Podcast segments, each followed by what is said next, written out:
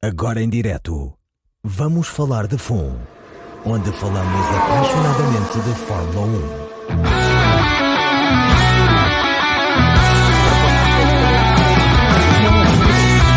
South Football. Uh,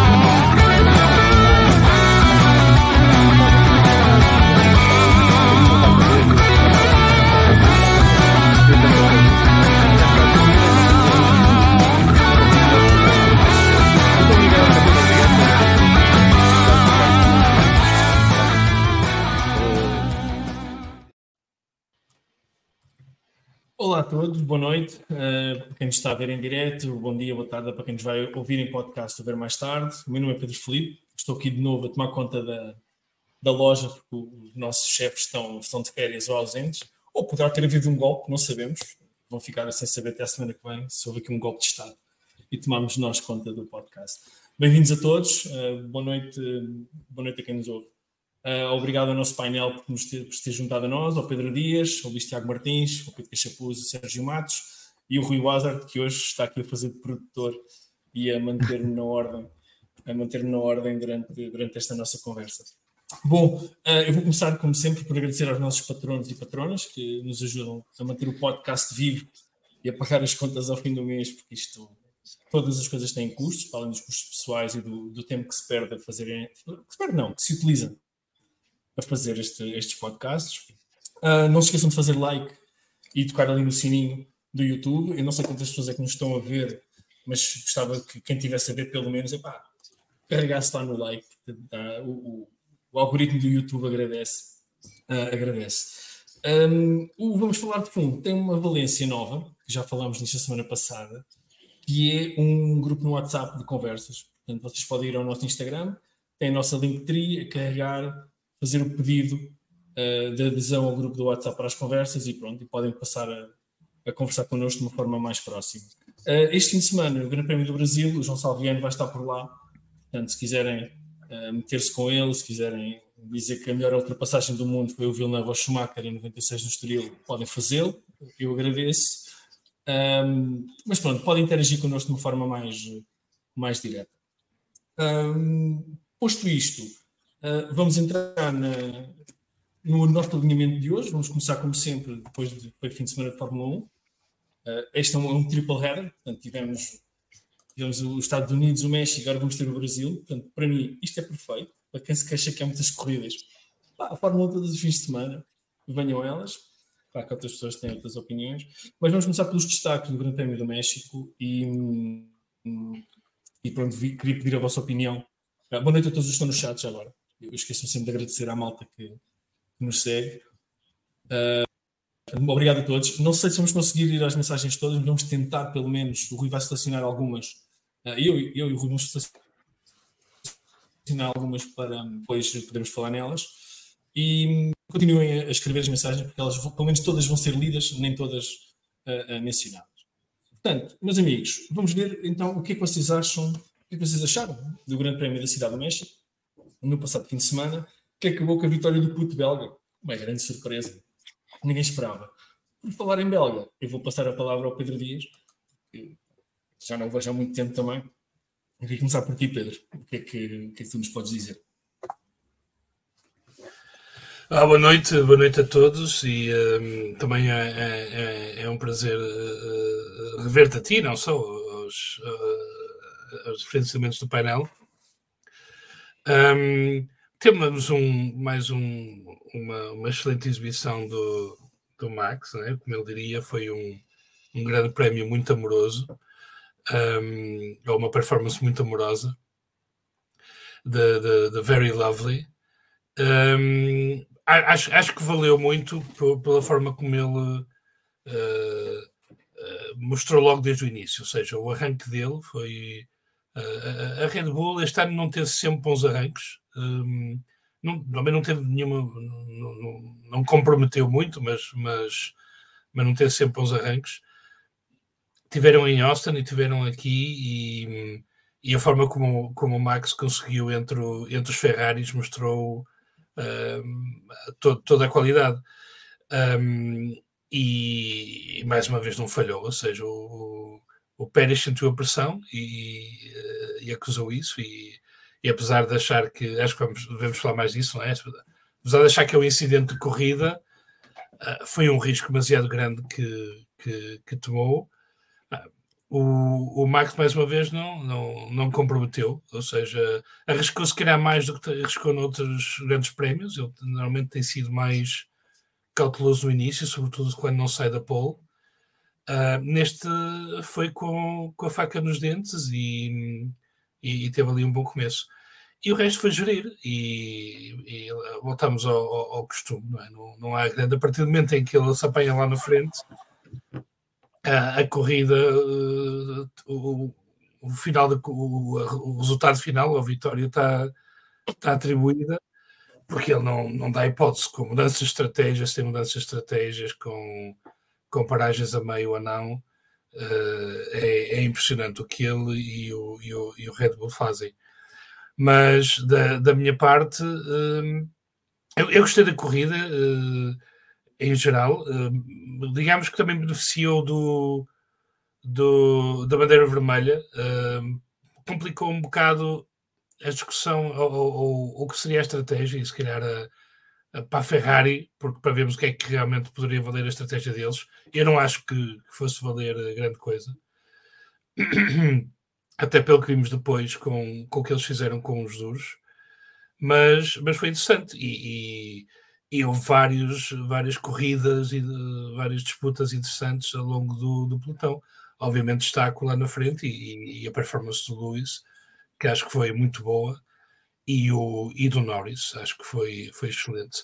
Um bocado, eh, falando do que me interessa, o Hamilton e McLaren, um, acho que o, o Hamilton teve muito bem, a Mercedes comprometeu-lhe ali um bocado a, a corrida, julgo eu. Um, mas, mas dos McLaren um bocado diferente, o Piastri não tão bem como tem estado, o, o Norris faz uma corrida excepcional depois de ter uh, comprometido na, na qualificação, mas o que ele faz em termos de ritmo de corrida e ultrapassagens é, uh, foi interessante e foi pena não termos lá na frente, ou seja, a corrida sendo interessante, perdemos por não ter o Pérez lá na frente, ou seja, de ter uma disputa maior entre os, os da frente e sabendo que o Max não dá hipóteses um, entre o Pérez e o, o Leclerc e o Hamilton, Acho que ficou, o Pérez ficou-nos a dever isso também. E ainda mais se tivéssemos também o Norris. Acho que, pronto, ser uma corrida interessante, acho que poderia ter sido muito melhor. E desculpem que já me aluguei muito. Não, não, tudo bem, Pedro. Obrigado. Um, Luís, o que, é que, o, que é que tu, o que é que tu achaste do Grande Prémio do México? Da cidade, Grande ah, Prémio da Cidade do México. Grande Prémio da Cidade do México. Foi, foi, foi um bom Exato. Grande Prémio. Foi um bom Grande Prémio. O arranque foi do, do, do ambos dos Red Bull Cup. O Pérez também faz um grande arranque. Acho que os Ferraris foram muito surpreendidos, eles não contavam com, com aquilo. Aliás, acho que a estratégia da Ferrari era segurar o, o Max, o Leclerc a andar para a frente e o Sainz a travá-lo, a tentar travá-lo, mas não conseguiram.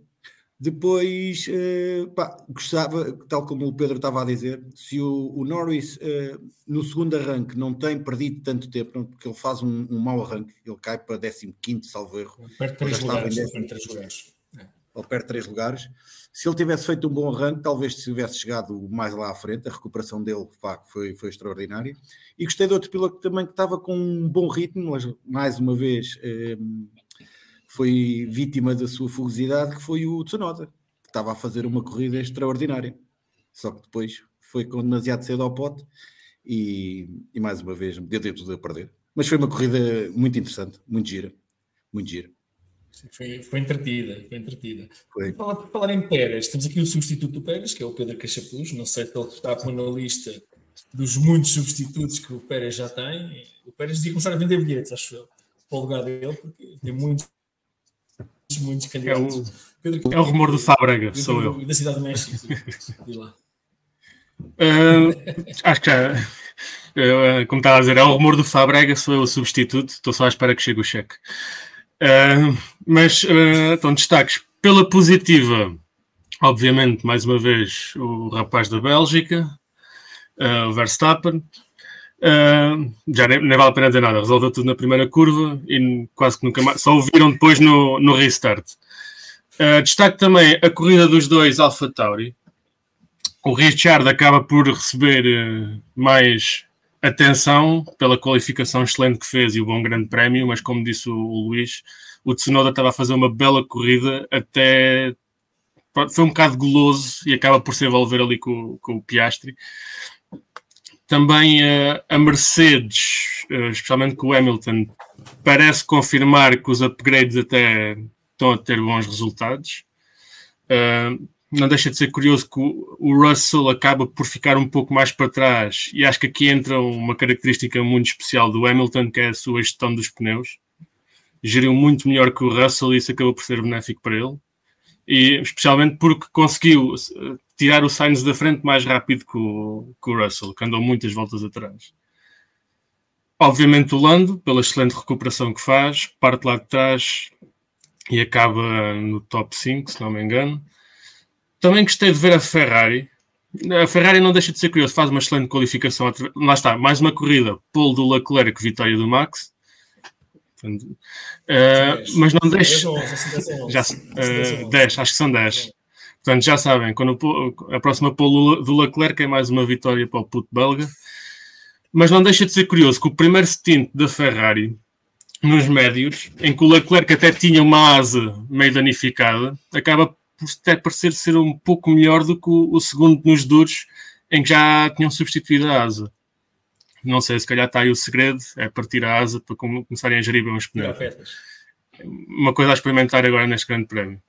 Pela negativa, também é um pouco óbvio, o Pérez acaba por, num grande prémio tão especial para ele, e também seria tão importante, eh, com todas as dúvidas que têm sido postas sobre a sua permanência, acaba por dar um tiro no pé.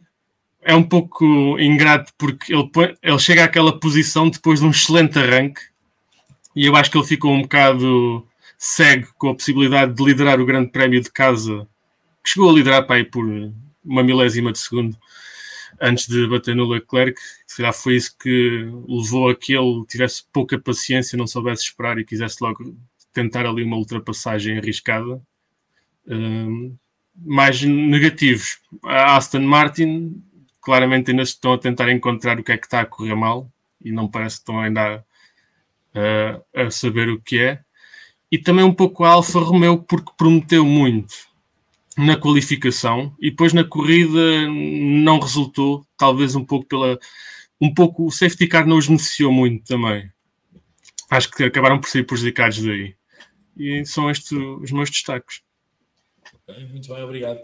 Uh, Sérgio, o que é que tu achaste deste grande Ora, o, o, que eu achei em termos de destaques positivos, está muito em linha com o que disseram, uh, o, mais um fantástico, ou desta vez um fantástico arranque do Max, depois não houve sequer concorrência para ele.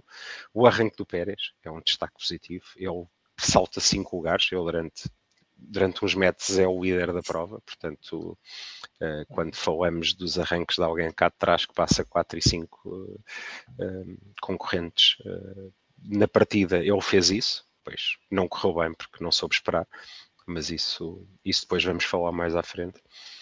os Alpha Tauri foram uma. falta saber se foi por estar em altitude, se foi pela pista, se houve alguma coisa que eles levaram, mas foi, foi uma agradável surpresa uma vez mais a consistência da Mercedes, uh, independentemente e de saberem que eu não sou o maior fã da equipa, acho que são talvez a equipa mais consistente, ou aquela que semana após semana consegue ter sempre carros bem preparados para as corridas. Voltou a fazer isso, se faz uma corrida limpíssima com 30 voltas, 35 em médios, que ninguém acreditava, portanto, ele conseguiu fazer isso. Uh, e as, duas, as desilusões, tenho duas, que foi a Williams, que pensava que se ia portar melhor depois de, dos primeiros dois dias do fim de semana, um, e, uh, e o Pérez, que foi, depois não conseguiu levar nada à frente, portanto esse, esse também foi uma, uma enorme desilusão. Aston Martin, Aston Martin, não sei. Não sei o que é que vamos falar ainda sobre isso, mas começa a ser penoso. Espero que eles acertem em tudo o que é errado nos próximos três grandes prémios para no próximo ano voltarem mais fortes, porque já começa já a ser penoso. Já lá vamos. Eu não tenho, não tenho Aston Martin no alinhamento, mas é, uma, é um assunto que sim, que podemos, podemos apurar agora a seguir, quando, quando, quando o Rui nos der a opinião dele. Uh, Rui Waters Fico, e não tenho muito mais a dizer depois de tudo o que vocês já disseram, né? vocês já passaram o grid de, de primeiro a último. Pronto, eu, não, eu falo das, dos Alpine. Ainda. Há equipas, há equipas, exatamente, era isso que eu tinha. Eu, eu vou falar dos Alpine, fizeram uma corrida muito consistente, portanto, um acaba em décimo, outro décimo primeiro, ficaram ambos à porta dos pontos. Ninguém os viu, ninguém os vai ver, e na próxima corrida vamos ver o que é que fazem. O que acaba por ser bom Ocon, é que. O Ocon ficou à frente do Alonso. E o Ocon ficou à frente do Alonso mais uma vez.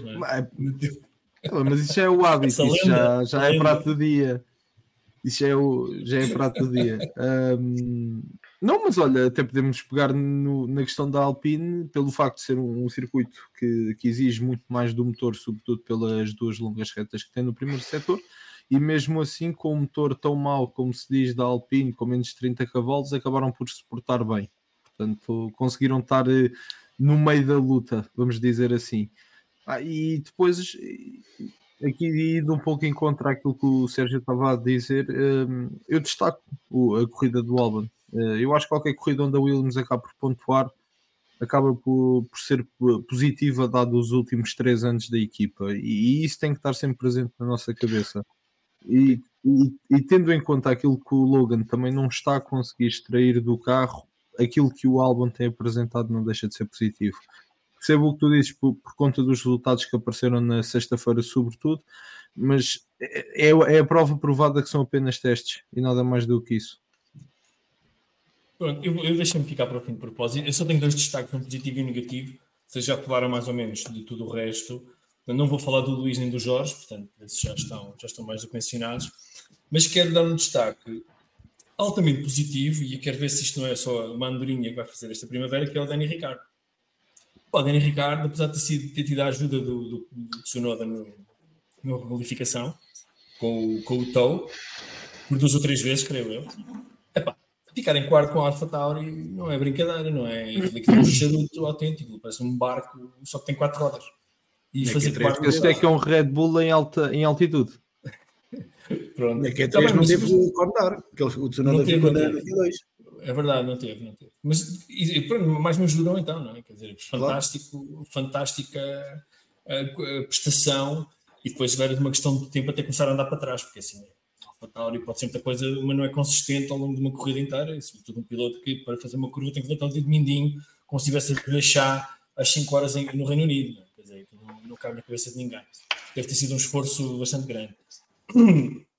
Este é o meu destaque positivo. O meu destaque negativo é para a Aston Martin como equipa, porque é muito difícil de entender. É muito difícil de entender uma equipa que fazia segundos, terceiros lugares consistentemente. Equipa não, piloto, Fernando Alonso, ah, no início da época, que nos deixou sonhar. Deixou a mim, pelo menos, que não sou fã do Alonso, antes pelo contrário, nunca fui, mas, mas tenho uma grande simpatia pela, pelas qualidades que ele tem, que demonstra pela, pela valentia que ele, que ele tem. Pá, isto para mim é uma grande desilusão, quer dizer, mas os carros são verdes, vocês sabem que eu tenho um fraquinho pelo verde. Pá, e depois, quer dizer, falhar daquela maneira, quer dizer, os carros, os carros parece que não andam, estão, estão pregados, parece que levam sacos de cimento em cima. Não faz lembrar aquele carro, como alguém dizia, como o João, o João Amaral, a quem mandou um abraço, dizia ontem no debrief, parece que foram buscar o carro de 2021 que virava sozinho nas retas. Ou 2022, já nem me recordo. 2021 já virava sozinho nas retas. Portanto, algo de estranho se passa. É muito, para mim, na minha opinião, quero um campeonato competitivo em que haja muita incerteza. Seria importante a Aston Martin arrumar a casa de uma vez por todas. Epá, e dar ao, dar ao, ao Nando um carro que ele, que ele, que ele consiga guiar. Com relação ao lance, não tenho grande coisa a dizer, porque, não, não acompanhei a corrida dele, foi assim um bocadinho uh, sem, sem sabor. Uh, mas, mas fiquei com muita pena e fiquei desiludido, inclusivamente, com, com Aston Martin. Não, não sei, não sei o que é que vocês, vocês querem aprofundar um bocadinho mais este tema, porque a mim intriga-me como é, como é que se chega a este ponto, depois de ter estado lá em cima no início da época, depois feito sonhar, como eu disse. Não sei, o que é que algum de vocês quer Fiz algum comentário sobre Aston Martin? Não... Eu acho, eu acho que estamos todos no, no, mesmo ponto com, com Aston Martin. Eles criaram ou apresentaram um carro nas primeiras 6, 7 provas do campeonato que era bom. Aparentemente terá havido alterações no carro uh, por, por necessidade uh, e não por vontade de melhorias. E essas alterações fizeram com que alguma coisa no carro deixasse de trabalhar. Eles têm apresentado evoluções que, têm, que não têm corrido para o melhor. No fim de semana passado, uh, eles fizeram o mesmo que fizeram este, este fim de semana, mudaram o carro todo uh, do, do sábado para, para o domingo uh, e partiram das boxes, mas o carro mostrou consistência e mostrou fiabilidade. parecia que havia, não digo uma descoberta, mas um caminho a seguir ao que tinham. o teste tinha corrido bem. Este fim de semana foi, o sexto e o sábado foi, foi um desastre e depois o domingo não correu muito melhor. Uh, o Anse, uh, o Alonso aparentemente é prejudicado pelos tritos da primeira curva uh, e o Anse depois tem problemas e é tudo, tudo naquilo é, é penoso. Como eu disse, neste momento espero que eles já não tentem vir com nada de muito radical para evoluir, mas que tentem perceber neste o que é que errou, porque pelo menos se souberem o que é que está mal, podem tentar não repetir para o ano mas qualquer coisa. Dá quase vontade de dizer tragam o carro da primeira corrida. Sim, exatamente. É, é, o carro é do Canadá, pelo menos. É, exatamente. do Canadá. Uh, mais, algum, mais alguém quer. Eu, eu, eu sei que nós vamos aos. Força, Pedro. Sim, sim, força. força. Eu, eu, sei que vamos aos rumores mais tarde, mas eu acho que é este o rumor do, do Fabregas. Que, que rumor é que o Pedro traz para nós? Conta o... Elabora, a McLaren, elabora, elabora, elabora. A McLaren e a Aston Martin trocaram de carro a meio da temporada. Portanto, foi, é esse o rumor que, que, que consta. O Zac Brown foi porque... visto um outro lado ali na zona de, de Silverstone à noite. É porque tão, tão estranho, tão estranho como o desenvolvimento da McLaren, uh, ou a melhoria excepcional que teve a McLaren durante a época, que eu sei que faz confusão muita gente e a mim me deixa muito satisfeito. Um, e, e, e, pronto, podemos lançar as suspeitas que quisermos, mas até não é, não é? Aqui até, até, até ser acompanhado não, não, não é legal. Um, o, o, o da Aston Martin é que as, todos, todos os outros estão a desenvolver o carro, não é? Mas, eh, portanto, se a Aston Martin não consegue desenvolver, é que fique mais para trás. Mas, mas, eu mas aquilo que parece, e o Sérgio também dizia, que é, parece que este carro é pior do que o carro do início, não é? Que, que não, não parece, é. Eh, não só não é acompanha o desenvolvimento, é que como uh, uh, conseguem piorar o carro. Pedro. E eu lembro-me quando o Alonso dizia que era uma maravilha ligar aquele carro, que era um prazer guiar aquele carro. Uh, pronto, pá, voltem a, a, o que dizia o Sérgio, não, não sei, já não lembro se era na primeira corrida, acho que ele foi para aí na terceira que ele dizia Sim, isso, mas, mas hum, ponham-lhe esse carro lá outra vez, uh, mais vale do que, do que isto.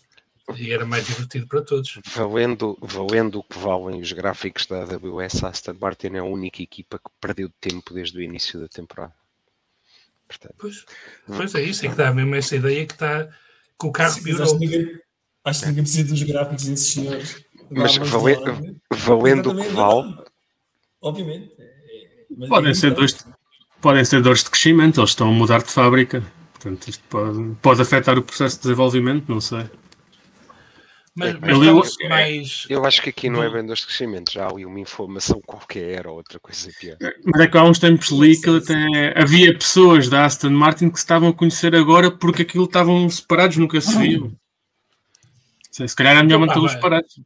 Exatamente, é isso, mas vale então separá-los outra vez e, e, e mandá-los para, para, para, as instalações antigas. Mas o facto de, de, eu ter, de eles terem tido uma performance tão boa no início também lhes complica mais a vida agora, porque também aumentou as expectativas. E mesmo que eles dissessem que um, era fogo de vista e que os, uh, uh, não iam ter grande capacidade para desenvolver o resto do ano, etc e tentassem esfriar as coisas, ah, a verdade é que para, para fora e até para eles a expectativa estava criada e, e criou-se o hábito de ver lá na frente. ah, claramente a Aston Martin era candidata ao segundo lugar de equipas, não é? E, e pareciam os únicos capazes de fazer frente à Red Bull. Uh, isso parece, parece outra época, não é? Já nem, nem parece ser desta época. Já, já, que estamos em fase de rumores e especulações, Luís, queres, queres adicionar aqui alguma, alguma? Não, era isso, era, era um bocado que, que estavam a dizer, que é, que é o, eles já entraram com uma expectativa muito alta e acho que ainda não têm aí o andamento de uma Mercedes para acompanhar o desenvolvimento de uma época. E acho que foram um bocado vítimas do próprio sucesso. E depois estes rumores todos, já a gente já sabe como é que é o, o espanholito ali a criar pressão e a criar rumores. Eu acho que nada disso também está também tá a ajudar. Acho que, acho eu, acho que depois aquilo torna-se tudo Sim, muito... Até, até agora, até agora, estamos a do espanholito, só do Nando ou do ou do, do, Nando, do outro? Do Nando, do Nando. Do Nando. Não, eu, por acaso, a justiça seja feita. Eu, pelo menos, hoje andei, pelo menos, não costumo andar no Twitter, porque pá, não tenho botas de cano, aquelas botas que é preciso para andar no lamaçal. Vendi as que tinha, não consigo lá andar. Então sujei-me um bocadinho no Twitter hoje. Pá, e, e, não, não ouvi lado nenhum, e pelo menos das minhas pesquisas e investigações, o Fernando Alonso tem sido um gajo, pelo menos até agora, calado. Não tenho ouvido nenhuma especulação, especulações no Twitter, aquilo é, é mato cada, cada, cada esquina é um, é um, rumor. O Fernando Alonso tem sido pelo menos deixado fora destas especulações sobre o que se passa internamente na Aston Martin, o que me deixa pelo menos tranquilo. Pode ser que ele tenha mudado um bocadinho a sua, a sua tendência para criar algum conflito interno, não pelas más razões, mas por ser um gajo extremamente exigente. Portanto, eu queria só, não atacar o Salvento para defender o, o, o, Fernando, mas eu acho que sinto esta necessidade de pôr, pôr as coisas. Volto a dizer, não sou grande fã do senhor, uh, tenho uma admiração um bocadinho à distância, um, mas é pá, custa-me ver, é confrangedor ver, ver aquele carro tão claramente em dificuldades e não, não consigo entender. Uh, por outro lado, eu, eu acho que concordo com, com, quase tudo.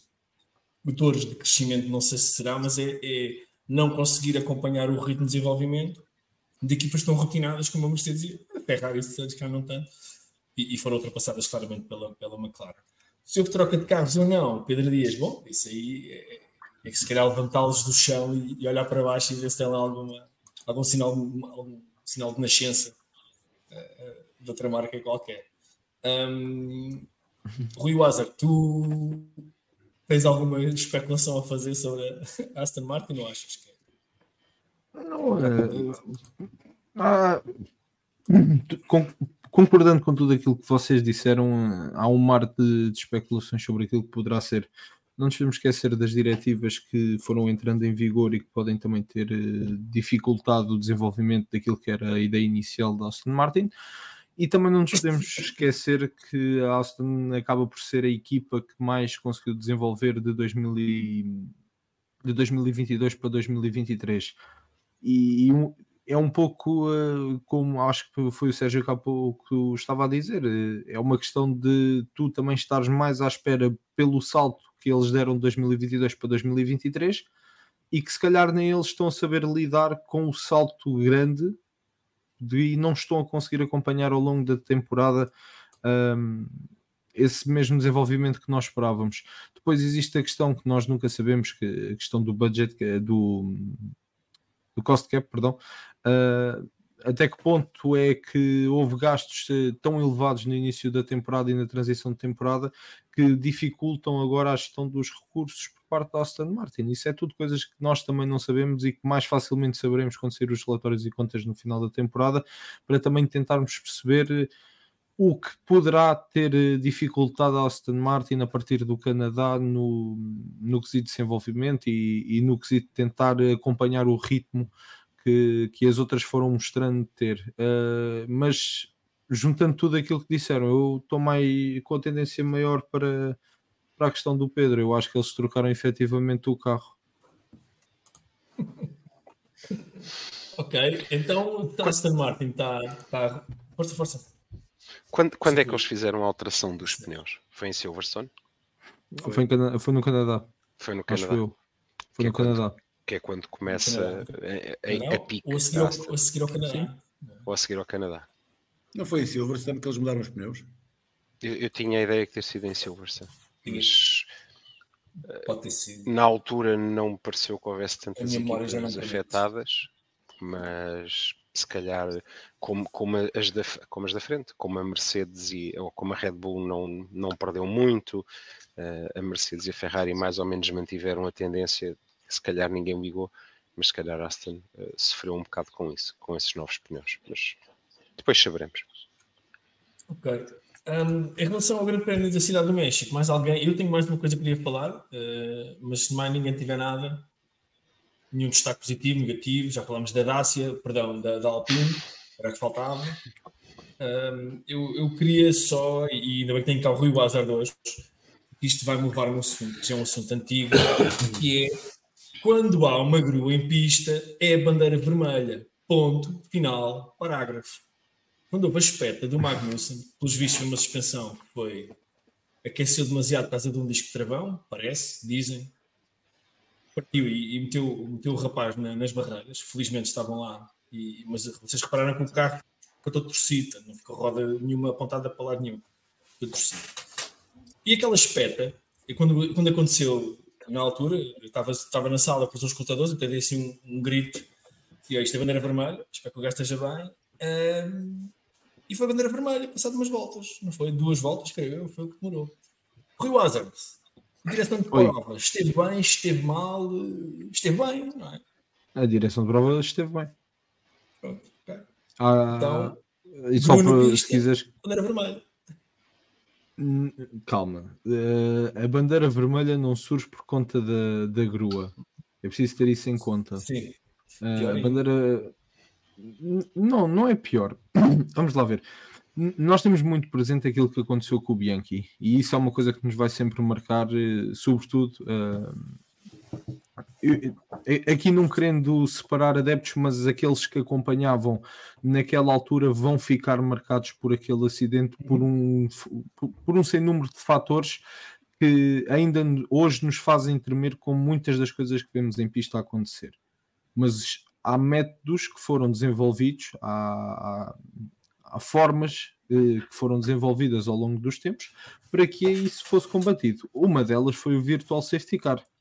Não podemos comparar o tu entrares com uma grua em pista no México num dia onde tens uma visibilidade perfeita, onde as condições à partida estão boas, não, se ela não tiver que entrar diretamente no asfalto, não há, não há necessidade que leve à intervenção de uma bandeira vermelha. Aí sim concordo sempre que haja intervenção do safety car, até por uma questão de guiar os pilotos por conta de algo que possa acontecer e que o safety car tem mais facilidade de falar com, com a direção de prova. Agora, a bandeira vermelha ali surge porque, primeiro, e daí essas duas voltas de safety car, tem que ser analisado os estragos efetivos, tem que ser extraído o piloto acima de tudo e tem que se perceber o aparato que está montado. A partir daí, e como não é possível tu parares a corrida logo de imediato para depois perceberes que se calhar não há motivo, tu tens ali aquelas uma, duas e às vezes três voltas para os comissários tentarem compreender o que é que é necessário. Tendo em conta que haviam barreiras Tech Pro que são obrigatórias estarem em acordância durante toda a prova, que estavam afetadas, mesmo que tu tirasses o carro e deixasses tudo limpo, terias sempre que colocar as Tech Pro de volta na forma que está alinhada com, o, com os documentos da FIA. Ora, isso requer uma intervenção maior de seres humanos dentro da pista. E por esse motivo, as direções de provas de todos os campeonatos pedem então a intervenção da bandeira vermelha, os carros recolhem, até para tornar tudo muito mais rápido de ser feito. Tu, em vez de ter, se calhar, três ou quatro pessoas ali a tentar fazer as coisas, és capaz de ter 20, 30 pessoas ao mesmo tempo, no mesmo ponto, e aí não metes nada em risco. Bandeira vermelha, a malta volta à pista. Agora, há uma coisa que me chateia na questão da bandeira vermelha e permite-me aqui, só porque mais uma vez aconteceu, é, é que eu acho, e peço desculpa, um carro com uma bandeira vermelha, uma moto, seja o que for, numa bandeira vermelha tem que entrar em parque fechado. Ponto final, parágrafo. Não há trocas de pneus, não há troca de asas, não há troca de nada, a não ser aqui se a segurança do piloto estiver em causa. Nesse caso, violas uh, o parque fechado, portanto, partes do pit lane no recomeço. Ponto final, parágrafo mas isto é uma questão que nós vamos andar aqui mais 5 ou 10 anos a chatear-nos com, com tal situação. Sim, é, a gente só chateia mais agora. Diz-me, não percebi. Isto, isto, foi propositado, esta provocação, isto não vai, não nasce de nada, não é? A gente já falou nisto tantas vezes, mas acaba, termina, termina, termina. Não, é, é só isso. Não, não, não acho que alguém tenha sido saído tão beneficiado quanto isso por conta da bandeira vermelha. Não acho que houvesse. Aliás, acho que há equipas que acabam por ser prejudicadas. Eh, a Mercedes acaba por ser prejudicada com esta bandeira vermelha. Uhum. Pá, tens ali duas ou três voltas, salvo erro, até o, até o acidente, não é? Da troca de pneus do Lewis Hamilton. Epá, acaba por ser prejudicada no sentido em que se esperasse ali mais um pouco, as coisas poderiam ter saído um pouco. Sim. Uh, e a Ferrari também, exatamente. E a Ferrari, a Ferrari também... foi foram os últimos a trocar antes de, de, do acidente. Exato. Uh, se nem tivesse trocado, o Ocon nem sequer trocou. Alfa Romeo também tinha trocado há pouco tempo. Acho que... Epá, e, e, esta questão que me vai sempre chatear é, é tu depois poderes fazer eh, exatamente. tudo à vontade no lane. Exatamente, sem... eu, eu, concordo contigo. Mas eu, eu volto, volto à minha e concordando, tu tens muito mais experiência mas eu acho que tenho sido coerente desde, desde que ele foi gerado a Abu Dhabi em 2021. Epá, grua na pista ou perto da pista, ou... Epá, desculpa lá, é, e talvez traumatizado pelo Bianchi por outros outros incidentes dos anos 80 e 90 e, e num dia deste estive a ver um vídeo que ele a fazer treino no Facebook de uma parte de uma largada em que há um, um piloto que falha a largada e o mecânico vai ajudá-lo e é atropelado por outro carro. Coisa, uma coisa horrível. Portanto, eu tenho ainda presente essas, essas, essas situações que a mim, pelo menos, me afligem ainda. Para quem acha que eu quero que eles morram todos porque sou conhecido como o senhor fator cagaço, não é verdade. Acho que a segurança tem que estar, tem que estar eh, acima de, de, de qualquer valor desportivo mas também há limites, não é? Dizer, e quando há uma grua, um trator, ou algum carro com arestas um bocadinho mais vincadas e vértices e feito metal, acho que a corrida devia ser parada imediatamente. Mas concordo contigo que foi feita a análise das barreiras e obviamente que a corrida é parada por causa das barreiras. Um, não sei se algum de vocês quer, algum de vocês quer acrescentar alguma coisa a isto, isto é um, uma irritação que eu tenho uh, em relação às direções de prova eu, e consistência eu acho que aqui a única questão é quando o tempo que demora entre uh, a bandeira vermelha, entre o acidente e, e normalmente safety car ou virtual safety car um, e a bandeira vermelha. Mas neste, neste caso acho que nem foi um tempo excessivo, portanto não foi demasiado. Uh, o, a paragem do Max, que aproveita, mas porque tinha tempo suficiente para trocar e sair à frente, portanto nem sequer criou. Uh, não, não, não sei para trás se terá havido aí algum alguém que tenha mudado logo com, com, com o safety car. Mas, mas na frente não, não prejudicou nada, acho que foi relativamente rápido, portanto, nem foi daquelas que me parecesse mais polémica. que é, quando há o acidente, Onde é que entra o safety car? Entra logo, pode afetar completamente a corrida, porque pode não apanhar o primeiro, não, neste caso o Verstappen. Onde é que estava o Verstappen quando foi o acidente? Se, se o safety car entra logo, vai desvirtuar, nunca mais, se calhar não, o Verstappen já tinha passado e ficava à frente do oitavo. E depois como é que fazíamos? Ou seja, além do acidente. E como aconteceu em Monza o ano passado. Um... Precisamente. Uhum. Portanto, eles têm, há, isto é tudo muito rápido, isto é, são, são segundos que, que, que, que nós temos que tomar uma decisão. Portanto, tem, o, tem, o safety car tem que entrar na, na, altura certa para ficar à frente do primeiro. E depois demorou duas voltas, foi, chegou lá o medical car e depois viu-se que as barreiras tinham que entrar os trabalhadores para, para, para, voltar a pôr as barreiras e a bandeira vermelha. Ou seja, isto demora sempre duas, três voltas, nunca é imediato, não, não pode ser imediato. Agora, não, questão... porque tu tens de ter. Desculpa, desculpa interromper-te, Luís. Porque o primeiro ponto importante é o piloto ficar em segurança. Ou seja, claro. tu vais sempre perder aí tempo. Uh, não, aí não tens como. Uh, e depois é uma questão de reação da direção de prova em saber se mete. E aí sim, eu acho que tem, tem, tem demorado algum tempo. É na indecisão entre virtual safety car e safety car. Aí é que eu acho que deveria de começar a haver um ou tentar haver uma concordância maior, porque às vezes somos capazes de estar uma, duas voltas em virtual safety car para depois passarmos a safety car e aí sim acho que tem que haver uma queixa maior. Um, mas isto só relativamente às duas voltas. Tem, tens a questão de primeiro de colocar o piloto em segurança, depois colocar o carro em segurança, tens sempre a questão de nunca perceber se ou do tempo que tu, tu não sabes que vais ter até à luz poder estar vermelha e passar a verde para poderes mexer no carro, daí essas coisas às vezes também demorarem uma ou duas voltas eh, até à bandeira vermelha e, e depois é uma questão de gamble por parte de todas as equipas pararem ou não. Eu não sou particularmente fã das bandeiras vermelhas, percebo a parte da segurança, claro, e especialmente quando é a parte das barreiras.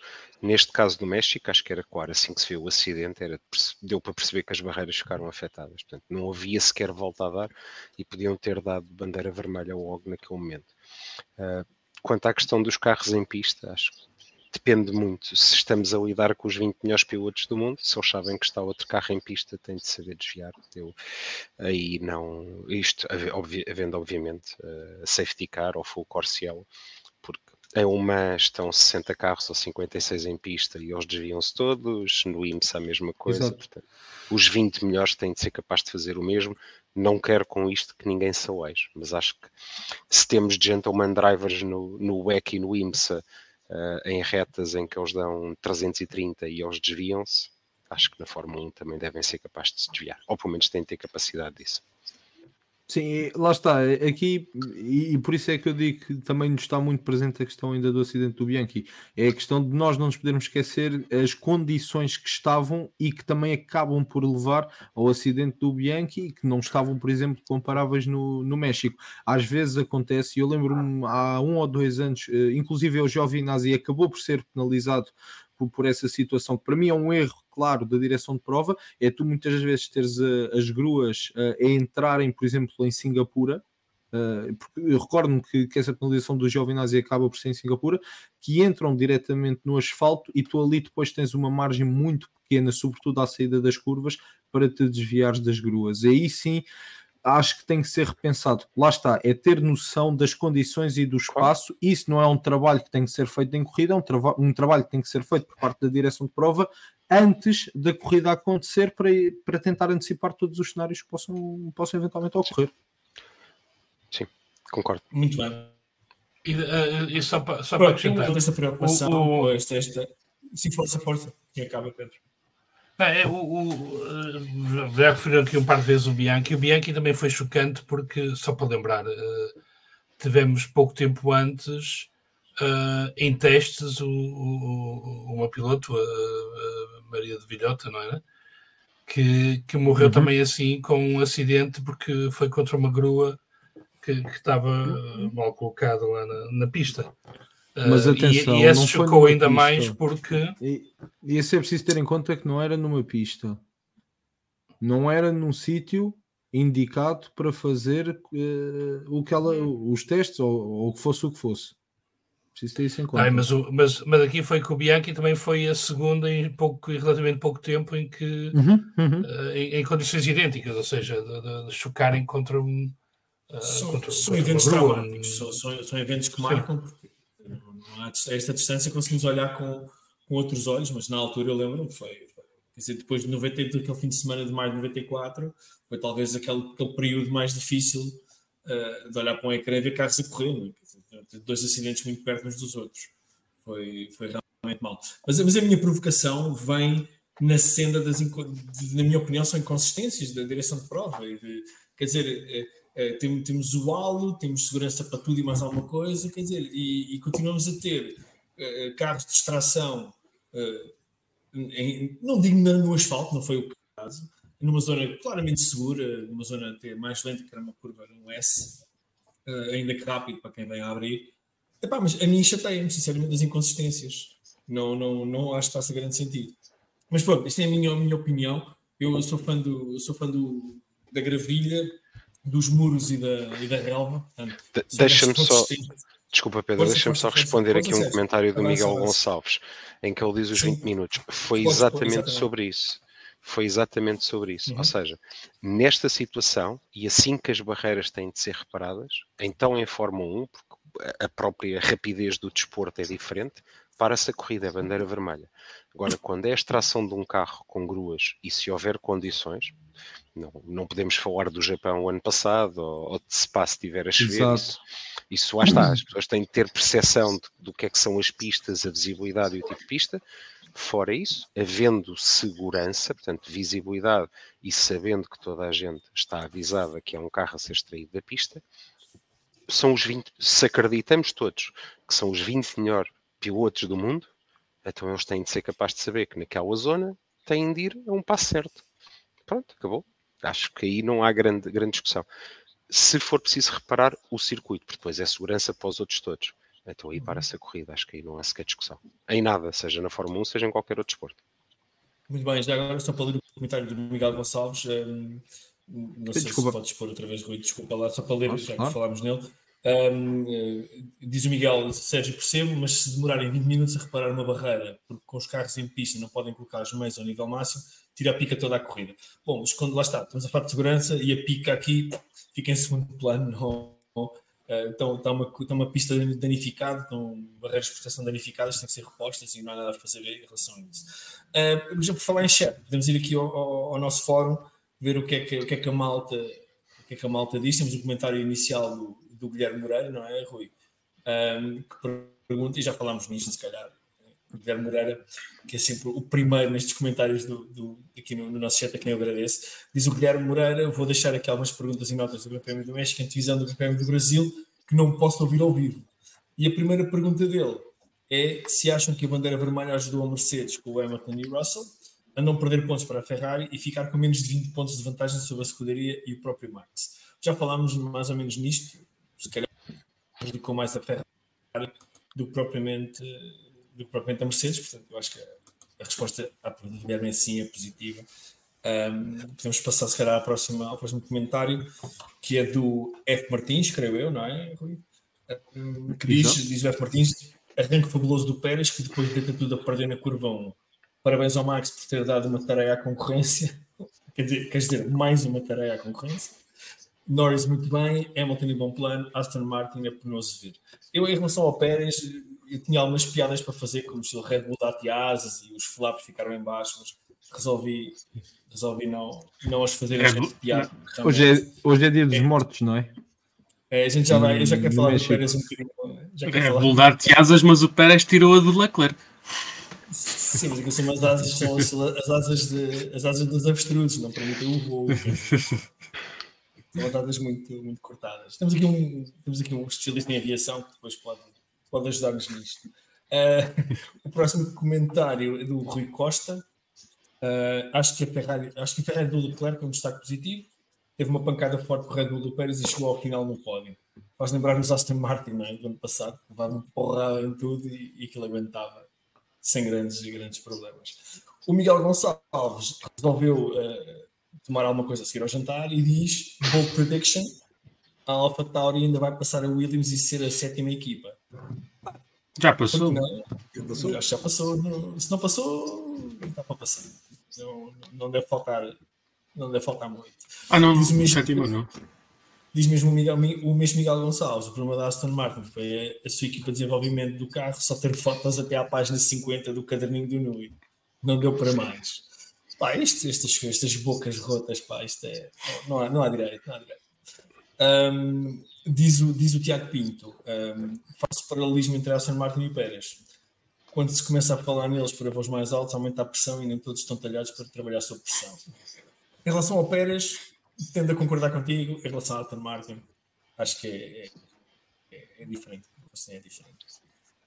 Felipe Martins diz-nos: o Norris também o, Norris, perdão, o Norris também para, para e em sétimo ficou em décimo, por isso também foi prejudicado na bandeira vermelha. Pá, mas o Norris ia montado num foguetão cor de laranja. Aquilo, naquela, naquela corrida, eu que sei que ele tem mais 5 ou 6 voltas, íamos ter ali um bocado de sério. Aquele miúdo é mesmo uma máquina. Um, e, e, pronto, o Pedro Lagareira, olha, o Pedro Lagareira, é pá, o homem do Flamengo. Olá malta, saudades de todos, grande abraço. Pois é, Pedro, tens que cá voltar, porque também temos saudades, também temos saudades tuas. Um, em relação ao Grande Prémio do México, aquilo que foi passado em pista, ou pelo menos relacionado com a competição, acho que estamos mais ou menos uh, falados. Eu sugiro a todos os que estão a ouvir e a ver que vejam ou ouçam o debrief de segunda-feira com a Inês Oliveira Martins e o João Amaral. É mais uma daquelas conversas altamente entretidas que está a ficar cada vez mais longo, já foi uma hora e meia desta vez, uh, mas é, foi altamente divertido.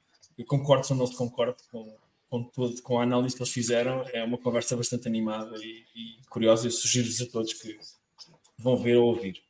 Um, não sei, vocês têm mais alguma coisa a acrescentar? Eu queria introduzir agora um outro tema que a mim, me é mais querido. Não? Bora. Siga. Bora, pronto.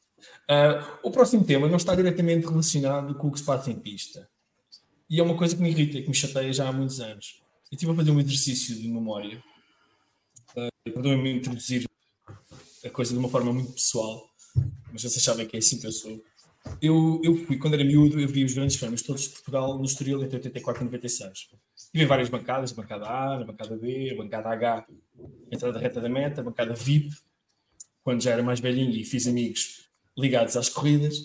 Uh, epá, e houve uma coisa que eu nunca vi. Nunca vi. Mas nunca vi mesmo. Nunca vi pancadaria. Nunca vi ninguém chamar nomes. Nunca vi ninguém empurrar ninguém. Nunca vi ninguém apalpar uma senhora. Não vi nada disso. As memórias que eu tenho das bancadas é jaquinzinhos, arroz de tomate, vinho tinto, cerveja bastante, rojões, uh, camaradagem, rojões, camaradagem, e camaradagem no sentido de uh, meu piloto ultrapassou o teu, pá, é pá, olha, já viste o outro, é pá, grande ultrapassagem. É, pá, nunca vi nada que não fosse humor, uh, eu vou dizer até eh, entre adeptos, portanto, entre fãs de Fórmula 1, porque eu acho que ser fã de Fórmula 1 é mais do que ser fã de um piloto ou de uma equipa. É ser fã do desporto, é ser fã das corridas, como nos ralis, como se passava nos ralis também, ou se passa ainda, se calhar. Não temos cá o Vasco Moura para falar nisso. Pá, e, e sinceramente, eu quando vejo o que se diz, como se diz, como se reage nas bancadas a uma ultrapassagem, a um acidente, é uma, é, é, o ódio, a, a raiva, o, o, o, prazer em ver o outro mal, para mim é completamente eh, extraterrestre. Sinceramente, eu, eu, eu tenho ficado horrorizado, ainda que algumas coisas sejam produzidas e sejam, sejam pajutas e fictícias. Epá, o que se passou no Grande Prémio do México este fim de semana, pelo menos aquilo que foi transmitido, uh, pelo menos andou a correr nas redes sociais, na, na zona do estádio, aquela cena de pancadaria entre um, penso que adepto do Checo, o Pérez, e, e que aviou dois fãs da Ferrari, que depois foi subjugado por um tipo pai com 2 metros e 20, parecia raçado frigorífico. Uh, epá, quer dizer, como é que isto é possível? É, é no México. Epá, está bem, mas eu não quero, eu não, não sou eu muito marco agora para dizer que os sul-americanos têm um espírito fogoso e tal e são mais violentos que os outros.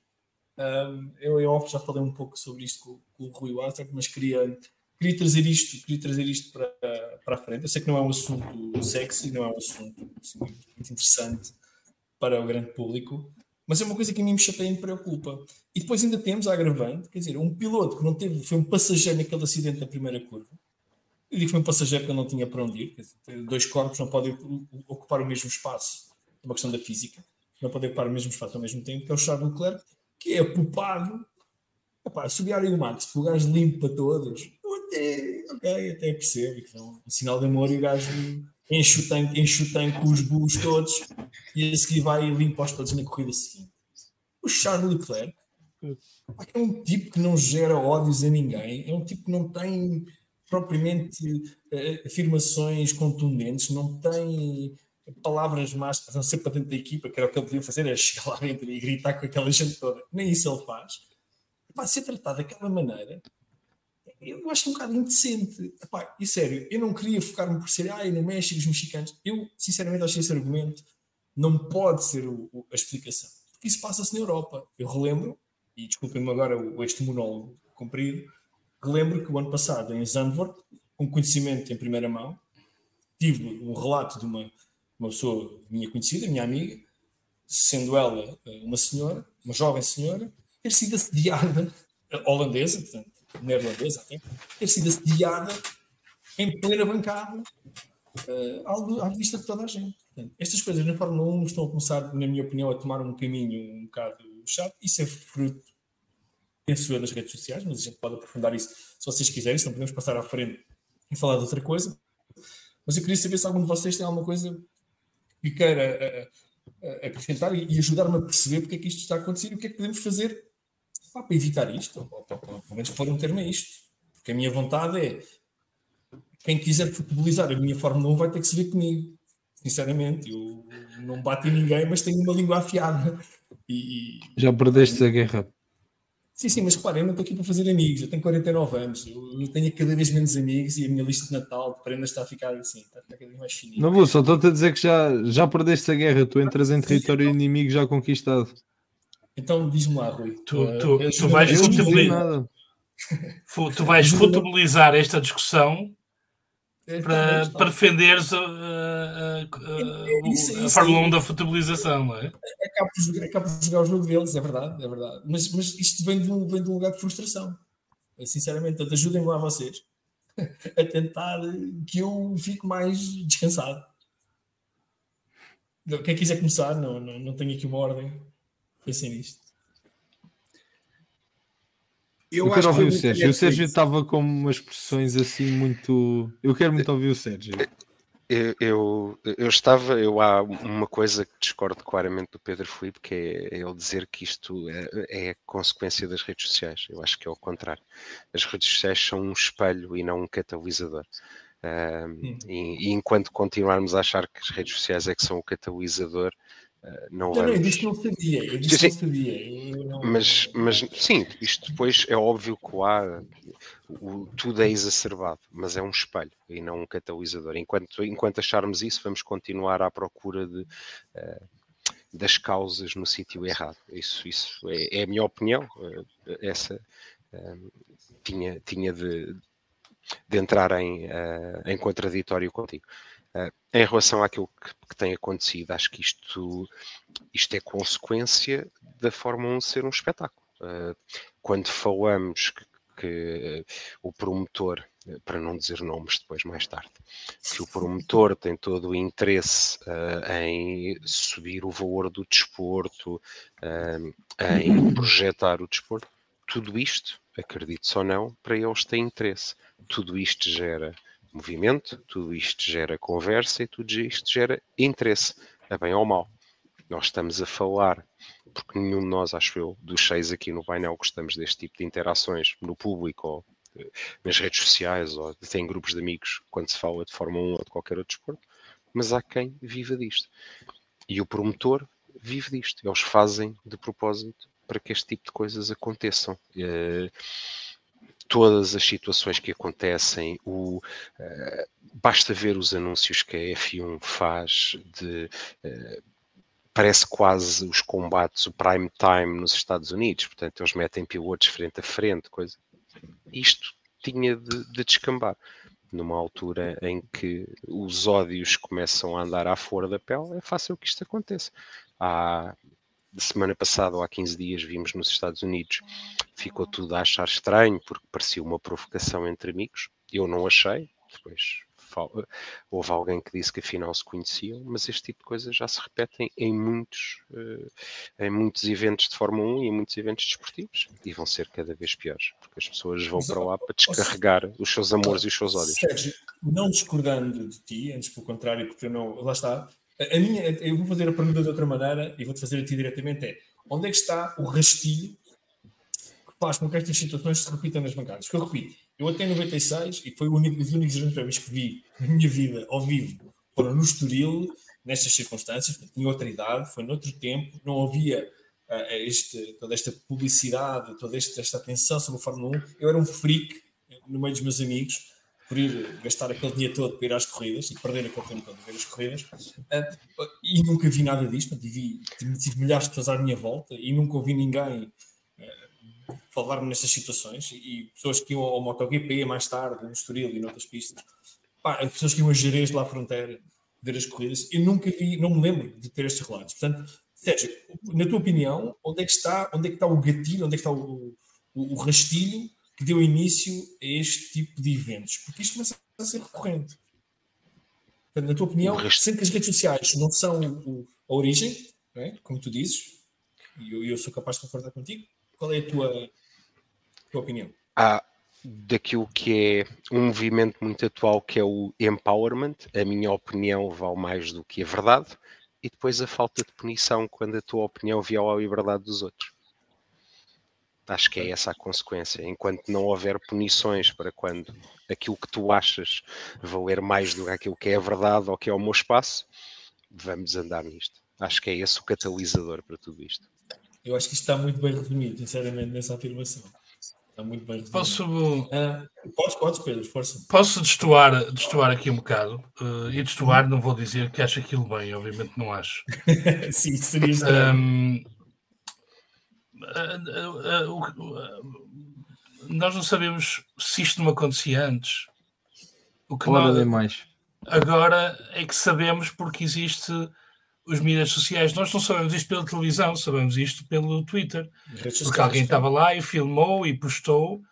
Um, quando foi de, de, um adepto que mandou, já não sei o que, para a pista, uh, foi também pela, pela, pelas redes sociais.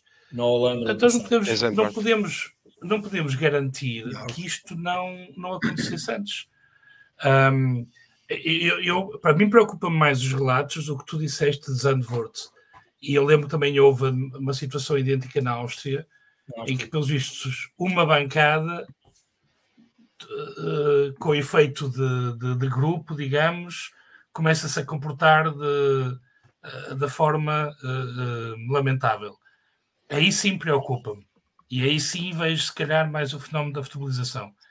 Pá, duas pessoas a, a mandarem bocas uma à outra ou à porrada. Pá, estamos a falar de. Acho que foram 400 e tal mil pessoas, não é? Não é algumas, algumas repetentes.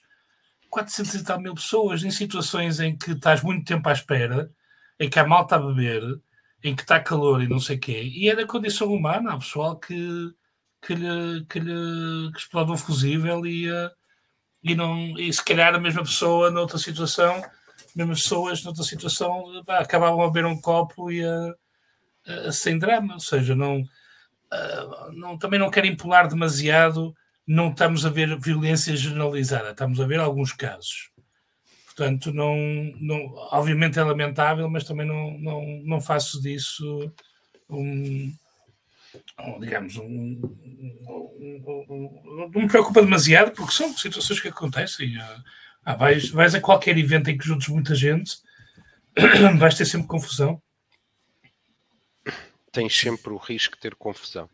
Eh, neste momento, acho que existe, ou o risco está a aumentar, exatamente porque existe todo um, um empoar destas situações. É mais por aí. Mas sim, concordo com parte pode, de certeza que haveria coisas destas no passado também.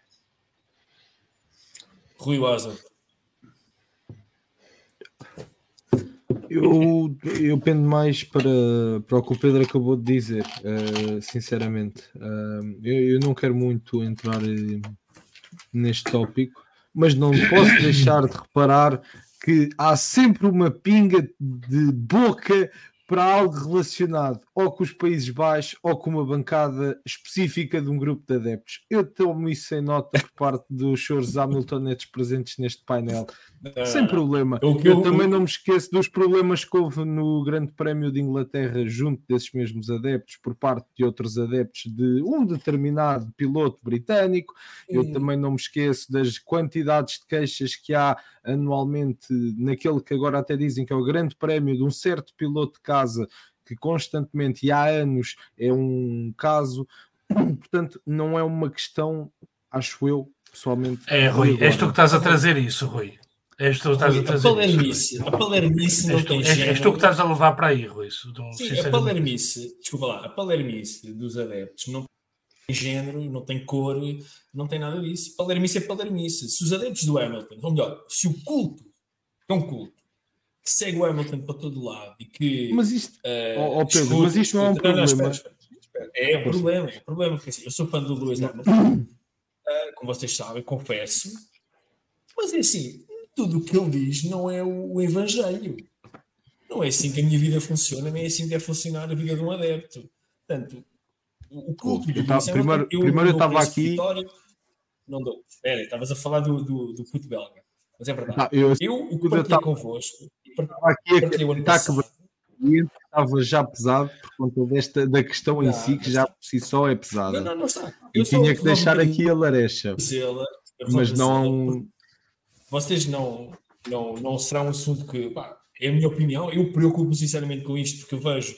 Tenho malta nova na minha família, inclusivamente, a acompanhar a Fórmula 1, a partilhar coisas nas redes sociais, a trocar mensagens entre si. Pá, e o tom das conversas são altamente violentas, são altamente, e não é só uh, piada, aquilo é mesmo, eu tenho um puto perto de mim que é o Max, Max, Max é um porco, pá, é um, é um pouco o quê? Mas, mas que linguagem é essa? Este tipo, o, o, o, meu receio, o meu receio é o efeito bola de neve. Isto pode vir a ter. E normalizar isto. Eu não consigo normalizar isto. Se acontecia antes estas situações. Isto não é para normalizar, Pedro. Com certeza eu, eu, sim. Aconteceria antes. E, Agora, e, e, e, e, se vocês dois. Escuta, é o problema do racismo. O Chris Rock tem uma, uma saída fenomenal. Que é o racismo, que isto sempre existiu, agora está a ser filmado. Não é? É o que está a acontecer. Agora, isto a mim preocupa-me, não é generalizado, é verdade, não é generalizado, mas antes que o possa vir a ser, pela tribalização, no pior sentido da palavra, as opiniões, como o Sérgio disse muito bem, a minha opinião é o Evangelho, a minha opinião é a verdade e nada mais interessa. Quer dizer, quando não se conseguem ter discussões e diferenças de opiniões e, e, e, e apoiar piloto e equipas de uma maneira pá, pacífica, pá, então aí quer dizer, não, vou fechar, vou fechar em casa, não é? E não é isso que eu quero, quero ver Fórmula 1 com malta como vocês, é poder achincalhar o Alonso, que é poder achincalhar o Max uh, na boa, pá, e não levar um petardo, não um pontapé na cabeça, um puxão de cabelos, quer dizer, Acho que não é isso que e, e, e, e permite-me dizer se, epá, se tu e o se fossem os dois Pedro levaram a mala, foi mesmo aqui no, não, não, não, não foi, mais de brincadeira do que propriamente claro, de todo.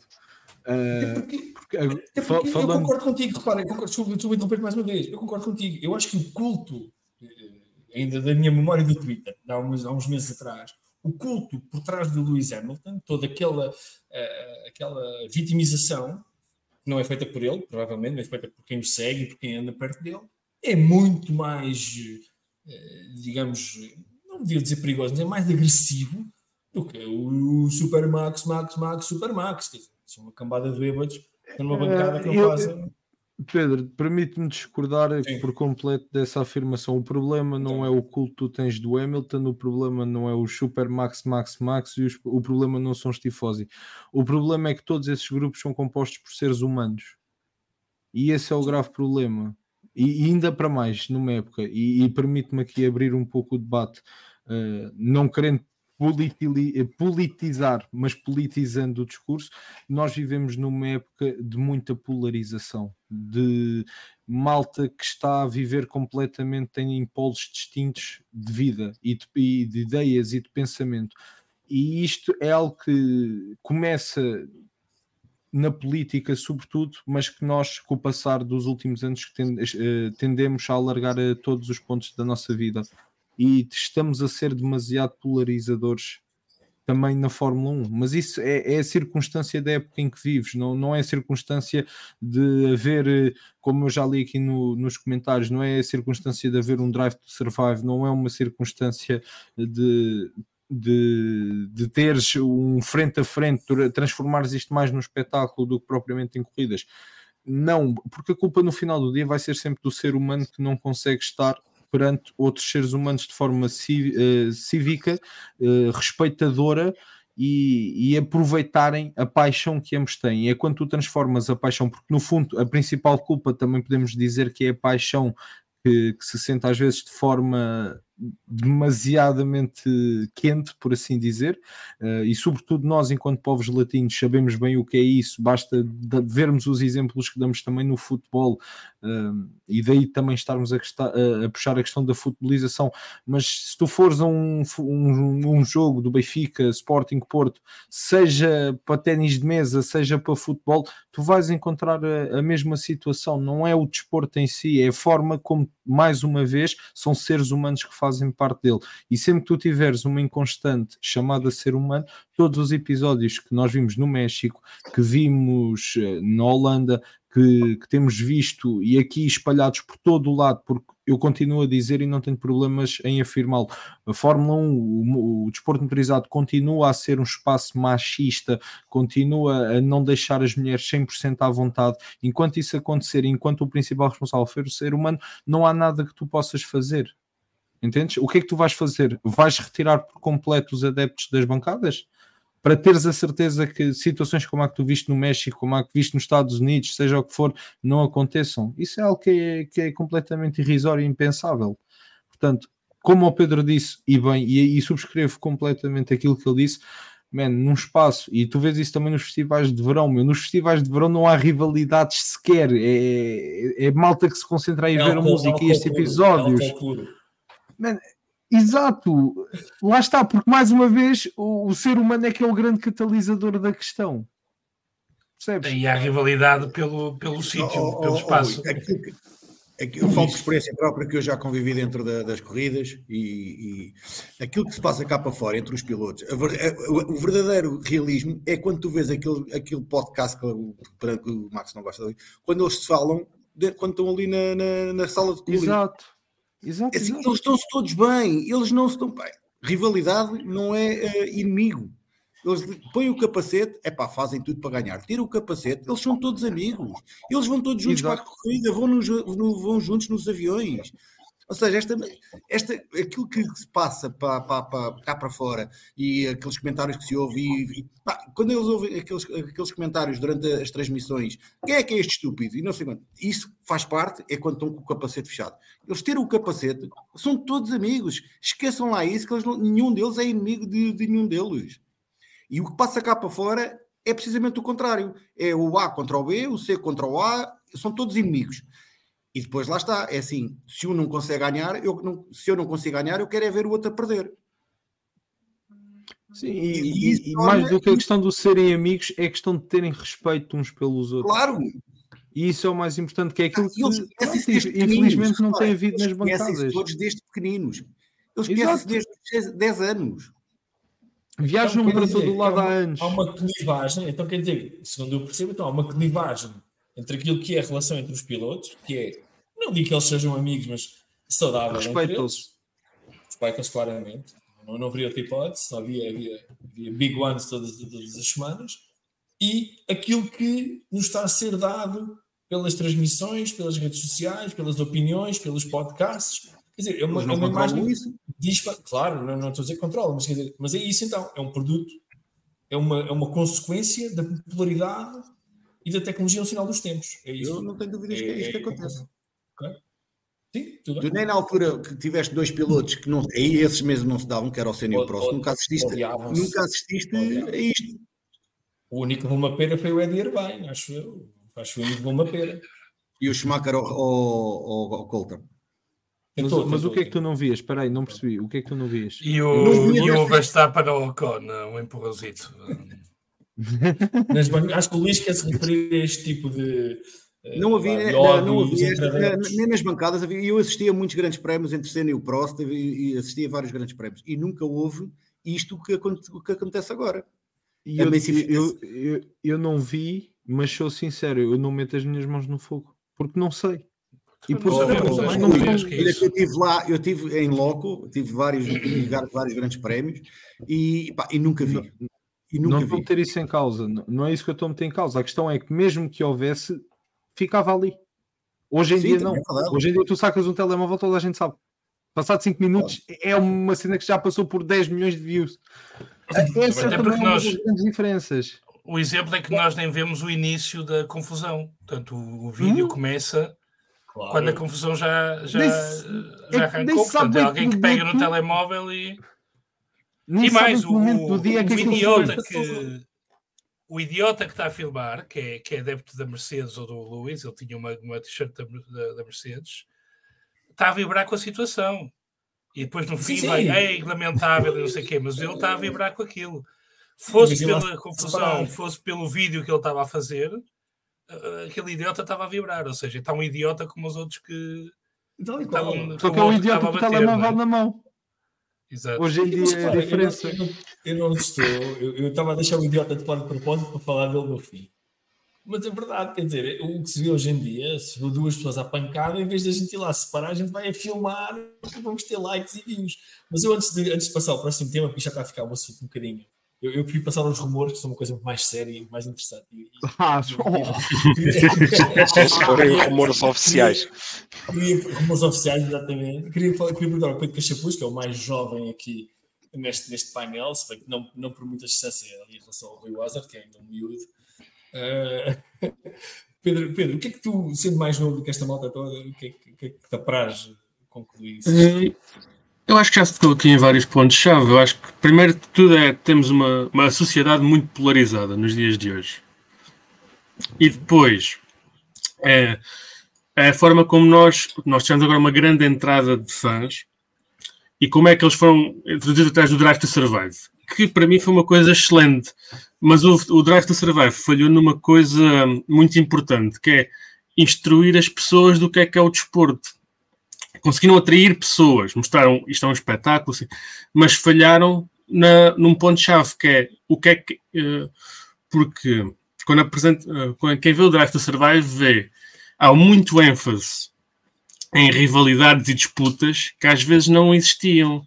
Eu lembro-me, não vi a última temporada, mas lembro-me que houve uma que era a rivalidade Carlos Sainz e Lando Norris, que eram os melhores amigos. E havia aquela, ah, ele... e ainda são. E as pessoas, uma pessoa que vê aquilo num vácuo, nunca viu Fórmula 1, vê aquilo e pensa, e estes gajos não gostam nada um do outro, querem se, claro, querem se bater, mas têm uma noção completamente diferente. E o que eu acho é que nós já, ou seja, já temos uma sociedade muito polarizada, muito, é como termos um cão raivoso e depois atraímos um mostrando um bocado de carne. E depois quando ele ataca ficamos surpreendidos. Não, uh, também já tocaram aqui num ponto das redes sociais. O Sérgio disse exatamente, as redes sociais são um espelho. Porque grande parte das disputas cá no, no Twitter, aquelas pessoas se vissem, cruzassem num circuito, não, nem falavam uma para a outra, baixavam a cabeça, faziam que não viam. No entanto, se tiverem uma disputa, uma discussão no circuito, são capazes de levar isso para a rede social. Uh, relativamente àquela guerrazinha que houve lá no, na bancada, eu acho que o culpado daquilo tudo até acaba por ser o Gasly, porque foi de máscara uh, de lutador e enganou os fãs porque pensavam que estavam a ir para o WrestleMania. Só, só para. Mas agora, a, sério, uh, lá está, também é daquelas situações que nós sabemos agora. De antes não havia câmaras, passava. E também, acho que também o Nuno Pinto fala disto. O México tem adeptos muito fervorosos e acho que acaba por ser. É um povo latino. E, assim, e não é a primeira vez que há. Pronto, porrada. Não, não, não digo que tenha a ver com porrada, mas exemplo, usa o pessoal Leclerc não é a primeira vez que qualquer coisa que envolva o cheque, os adeptos mexicanos ficam logo agitados. Por alguma razão, o Verstappen teve. Oh, oh, Pedro, desculpa, desculpa me interromper, desculpa te interromper, porque força, eu vou, tenho que fazer referência a uma coisa que tu falaste e bem, e então deixa-me agora responder, responder, ou melhor, um, aumentando ainda mais aquilo que tu estás a dizer para dizer que não é só no México. Eu estava no Autódromo de Portimão a ver o MotoGP esta temporada. Okay. O, tal choque do Marques. Eu estava, eu, eu, eu, estava como comentador a fazer essa corrida e eu vi, e não preciso que ninguém me diga que é mentira, que não, que é impossível. Eu vi o que o público fez ao Marques até este chegar à bancada. E não foi só o público. Ok? Eu vi o que foi atirado ao Marques, eu vi e ouvi o que chamaram ao Marques, toda a gente ouviu o momento em que o Marques chega à boxe e o que estão os portugueses a dizer e a fazer, o público português, e aqui não dá para fugir porque sofre e percebe-se claramente o que lhe é dito. Portanto, não é só no México. Será no Algarve era ingleses, pá.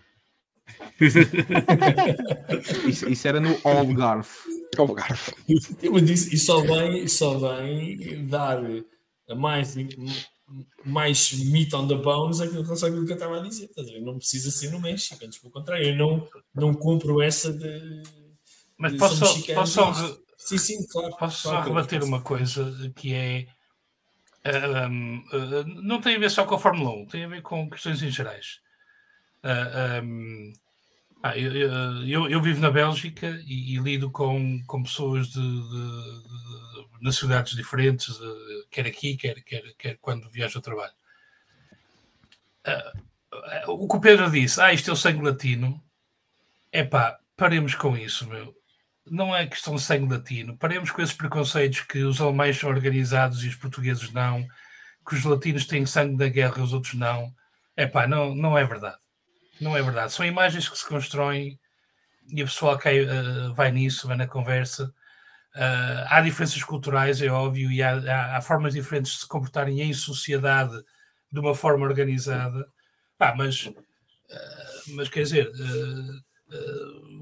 problemas e arroaceiros há em todas as culturas, não é? E, e algumas culturas até. Um, promovem aquela ideia do, do beber até que ir para o lado, de, uh, e não vou, não vou citar só para não isolar algumas de outras. Ah, e, portanto, é, é, só rebater isso porque a mim faz-me um bocado urticária quando se diz ah, os países do Sul são assim, ou, uh, ou isso é o sangue latino. Ah, não. Uh, nem, nem para o bom e nem para o mau, porque há coisas que às vezes usamos o sangue latino para o bom, uh, que também não é necessariamente correto. Sim, eu, eu, uh, só, só para referir isso. Eu, eu, concordo totalmente contigo, por isso é que eu não tentei isolar o México como, como ah, isto é no México, isto é normal acontecer lá. Pá, não acredito, não papo isso. Mas também, lá está, não quero prolongar muito mais esta discussão, mas a mim pessoalmente, e já percebi que sou uma minoria muito, muito pequenina, é para a mim é uma cena que me preocupa.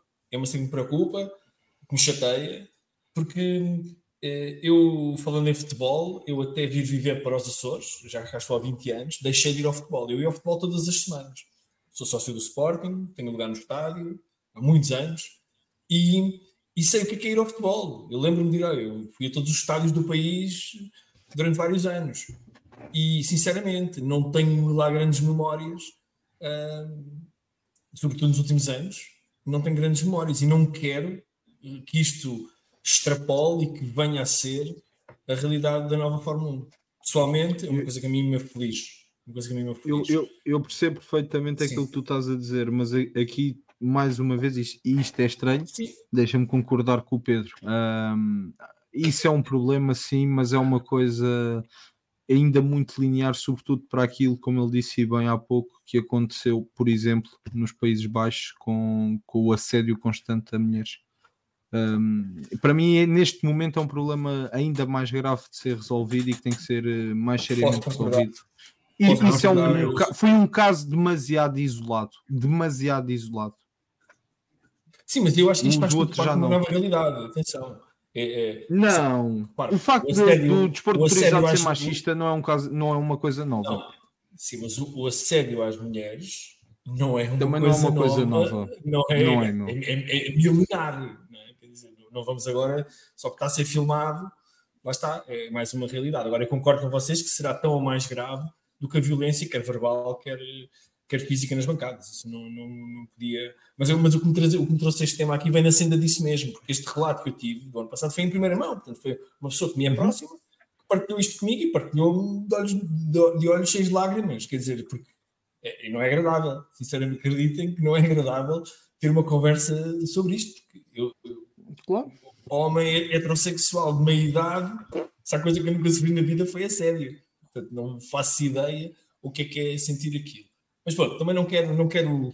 Eh, isto é Fórmula 1, é para a gente também se divertir um bocadinho. Agora eu queria me divertir um bocadinho com os, com os rumores, se mais ninguém tiver nada a acrescentar. Olha, então, é deixa-me só passar este Sim. comentário, porque acho que força, força. também acaba por então, falar bem. É o F. Martins. o F. Martins, mal, falam do Algarve leva logo uma semana parado. Isto é um problema de educação respeito ao civismo, é bem mais vasto do que se pode fazer, do que se quer fazer parecer. Concordo. Acho que é uma boa maneira de arrumar este assunto por hoje, mas lá está. É uma coisa rumar, que rumar porquê? Estás a, a vocalizar o, o, verbo rumar, rumor, não sei. Arrumar, arrumar. Arrumar para ah, arrumar, rumores. Arrumar. Agora é que a coisa vai ser gira agora a gente vai, vai poder. Eu, o, primeiro, o primeiro rumor que eu ouvi hoje foi que o Checo Pérez vai continuar na Red Bull, vai conduzir um Red Bull, mas é um Red Bull que vende tacos. Não vai ser um Red Bull de Fórmula 1, vai ser um Red Bull que vai vender, vai vender comida. Um, epá, eu confesso que eu, eu não percebo a gênese deste, desta questão. Não percebi, não acompanhei. Foi só nos nossos grupos do WhatsApp a coisa ali explodiu um bocadinho nas minhas mãos. Uh, penso que começa no Fabrega, não é? Naquele pseudo-jornalista, comentador, consultor da F1 TV. Eu não sei quem é o senhor. Acho que explica as coisas técnicas muito bem, mas depois mete estas argoladas monumentais. Uh, Rui Water, tu que estás mais por dentro desta. Eu. Não, espera, espera, espera, espera, espera. Eu. Espera, espera, espera. Deixa-me acabar. Deixa acabar. estás mais por dentro, quer das redes sociais, trabalhas numa, numa, numa empresa de comunicação, estás ligado ao desporto motorizado. Sim, e quando disse que o Marquês ia para a Gresini chamaram-me maluco, portanto eu não sou o melhor exemplo. Maluco, pronto, exatamente. Mas eu chamar-te maluco, neste caso é uma boa. Acho que é um elogio porque tu acho que és um profissional de mão cheia, não deves nada, não deves nada a ninguém. Uh, mas a sério, enquadra-me tu, por favor, porque eu sinceramente eu fui atrás e não consegui perceber. Enquadra-me tu a gênese deste, de, desta semana de rumores. Ajuda-me a perceber isto para depois a gente poder puxar o fio deste novelo, Ajuda-me lá. Basic, basicamente o Fabrega lançou um tweet a dizer que tinha ouvido um rumor no paddock quase bombástico, mas que não ia falar. E quem é que foi logo atrás? Will Buxton. Ou seja, dois ah, meninos. eu, eu quero deixar uma coisa bastante clara, porque eu tenho uma explicação. Pode ser completamente estúpida e fora da caixa, mas eu tenho uma explicação para esta situação. E quero deixar dois pontos assentes. Um, o Fabrega é um freelancer no final do dia. E isto vai ser importante para, para, para, a minha opinião, sim, porque eu vou dar a minha opinião, não vou dizer que ah, se depois, não, isto é na hora. Um, e o segundo ponto é que o Will Buxton precisa de ser amigo de toda a gente e também tem contas para pagar acima de tudo. A partir daí, claro que todo, todos os restantes têm tentado ir atrás inventando tudo e um par de botas que acham que o rumor é A, que o rumor é B, que o rumor é C. A única pessoa que eu vi a escrever até agora algo concreto e que de concreto não tem nada porque é apenas uma pura opinião foi o Joe Swart. Foi o único, acho que, para escrever a opinião dele. Olha, já que estão a falar nisto, deixem-me cá dar a minha opinião. De resto, tem sido tempo a perder para, para malta encher uh, a timeline do Twitter, pouco mais. São, são esses dois, são esses dois cavalheiros. Basicamente iniciam... começa por aí, porque depois, e depois todos os outros acham que sabem mais e que têm aquela informação, e aquilo é aquela fase em que tu agora mandas os tweets todos. Tu pegas numa página e escreves 30 palhaçadas para cima. Se por acaso acertas numa, olha, fui eu, não interessa as outras 29 palhaçadas que eu escrevi. Fui eu o primeiro. Porque hoje em dia interessa ser o primeiro a dar. Não interessa se é bem dada. Se é verdade ou não. Ok. Pá, eu não faço a mais pálida ideia do que é que fez esses senhores fazerem isso. Acho que fizeram um péssimo serviço à Fórmula 1, pelo menos da maneira como eu olho para isto. Uh, eu não pá, acho, não por acaso, acho que fizeram um excelente serviço à Fórmula 1. Vês? Temos uma opinião errada. A Fórmula 1 barra Liberty Media. Ah, sim, sim, está bem. Mas eu falo da Fórmula 1, eu falo da Fórmula 1 é, na, é, é, não é Fórmula 1 LTD, é Fórmula 1 F1 só. É, eu falo da bancada. Falo, um, algum de vocês quer dizer alguma coisa sobre estes rumores ou, ou, podemos arrumar o assunto uh, e, começar posso, a dar e, e, começar a dar credibilidade a quem realmente a tem? Porque isto só prova, na minha opinião, Uh, eu quando perco tempo a ver, a ver alguma coisa Fórmula 1 fora das transmissões, e eu vejo normalmente vejo na Sport TV ou na FM TV, depende de onde estou, uh, depende do acesso que tenho a dados, internet, etc. Raramente consigo ver em casa. Um, pá, escolho as minhas fontes, escolho quem, por exemplo, eu, eu se quiser ver MotoGP, vou ver na Sport TV para ouvir o Rui Wasser a comentar que aquilo parece um jogo de futebol nos últimos dois minutos, ainda estamos na primeira volta. Portanto, eu convido a uh, ouvir eu este rapaz, porque aquilo é realmente empolgante e eu não percebo muito motas, sei que tem duas rodas e pouco mais. Uh, mas epá, acho que a credibilidade é importante. Quer dizer, a gente quando ouve um João Carlos Costa a falar, Sérgio Veio, Nascimento, etc. Ah, porra, aquilo tem credibilidade. Quer dizer, aquela malta, quando fala, fala com. Não sabe, não inventa. Epá, eu sei que a gente vive num mundo, eu sou um idealista. O meu pai já está a de dizer que eu tenho que crescer um bocadinho, eu tenho quase 50 anos, portanto, acho que está na altura. Pá, mas chateia, irrita-me irrita os Fabregas deste mundo e o, o Buxton então não está, já, já, já não recebe postal de Natal há uns anos, já deixei de enviar.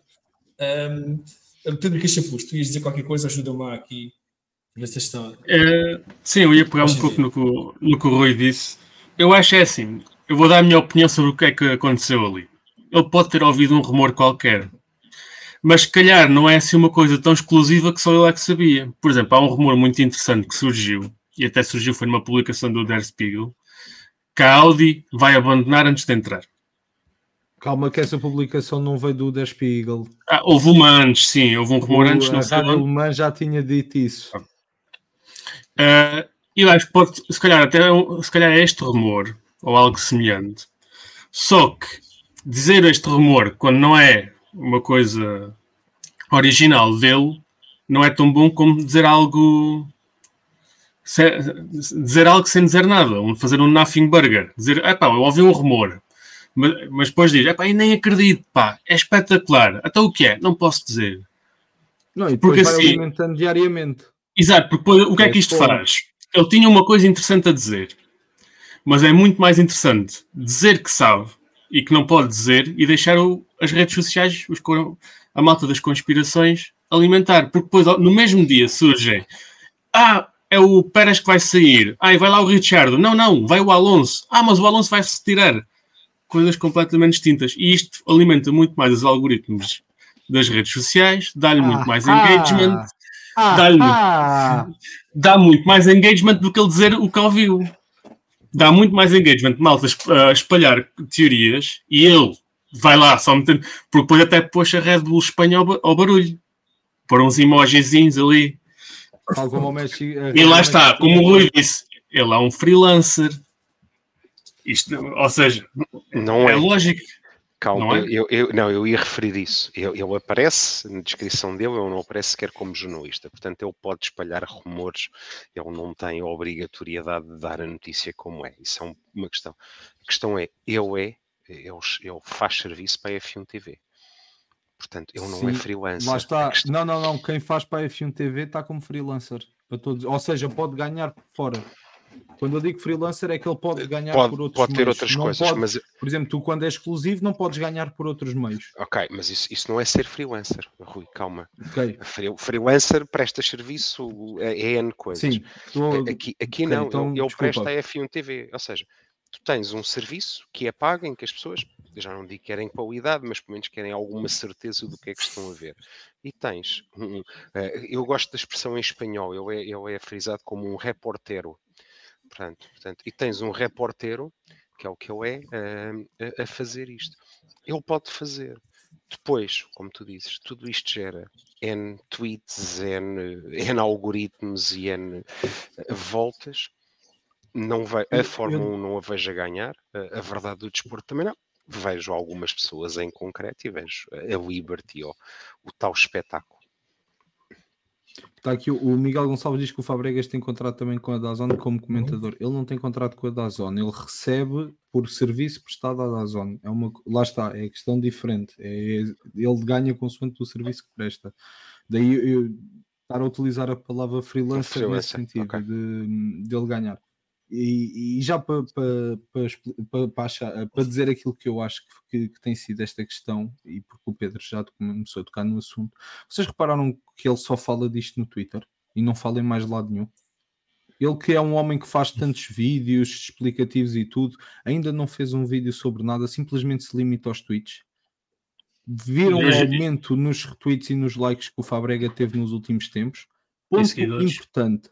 Ponto importante o Twitter, no, há dois meses ou há três meses, corrijam-me se eu estiver errado, começou Paga. a pagar do bom e do belo esta malta que tem retweets e tem likes a dar com fartura porque a publicidade gosta disto. Man, o Fabrega está a navegar na maionese, a papar eh, centenas de euros neste momento à pala do tweet por uma estupidez que ele escreveu, que pode não ser nada, pode ser como a bomba, e aqui com todo o respeito ao Nuno, mas lembram-se da, da bomba que nunca surgiu. No final ele pode escrever: Olha, pá, afinal não aconteceu e ainda bem que eu não falei porque não aconteceu, porque se calhar se eu falasse, e vamos todos continuar a navegar na maionese. Ele ganha uns bons trocos ao longo de dois ou três meses porque teve um engagement brutal, numa altura em que daqui a dois meses ele deixa de fazer porra alguma durante mais dois meses, portanto acaba por fazer um bom milheiro neste final de temporada. E é uma vergonha perante aqueles que, como nós que gostamos disto e que queremos estar informados ou achamos que gostamos de estar informados e que neste momento vamos ser bombardeados a torto e a direito por uh, páginas que se fazem passar por A, B, C ou D, porque até hoje isso é fácil no Twitter, basta ter um verificado e a malta acaba por cair também na esparradela. Man, e tudo em prol de. Eu espero estar errado, eu espero que isto que eu esteja a dizer seja completamente um tiro ao lado, mas sinceramente é aquilo que me faz acreditar cada vez mais. É que não passa de uma forma de criar conteúdo que não existe, mas gerar dinheiro através dele. Pois é, assim, a mim o que me, me preocupou quando comecei a perceber que estava a acontecer não é tanto o rumor, eu estou-me nas tintas nem tenho interesse, sinceramente, nem curiosidade em saber se vai haver dança das cadeiras, se isto vai para aqui, seja para ali. Epá, isto é um, um fediver que a mim, não me, a mim pessoalmente não me, pá, não, me, não me suscita nenhum tipo de paixão, nenhum tipo de. Acho curioso, acho interessante. É igual 11 na Red Bull.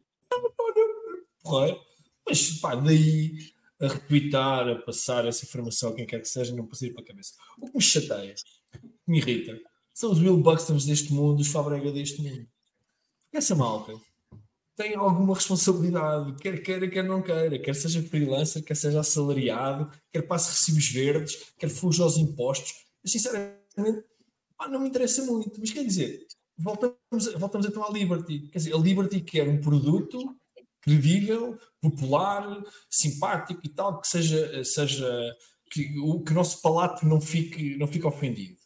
Porque acho que é isso que eles querem. São uma empresa americana, eles, eles gostam de sanear sanear tudo.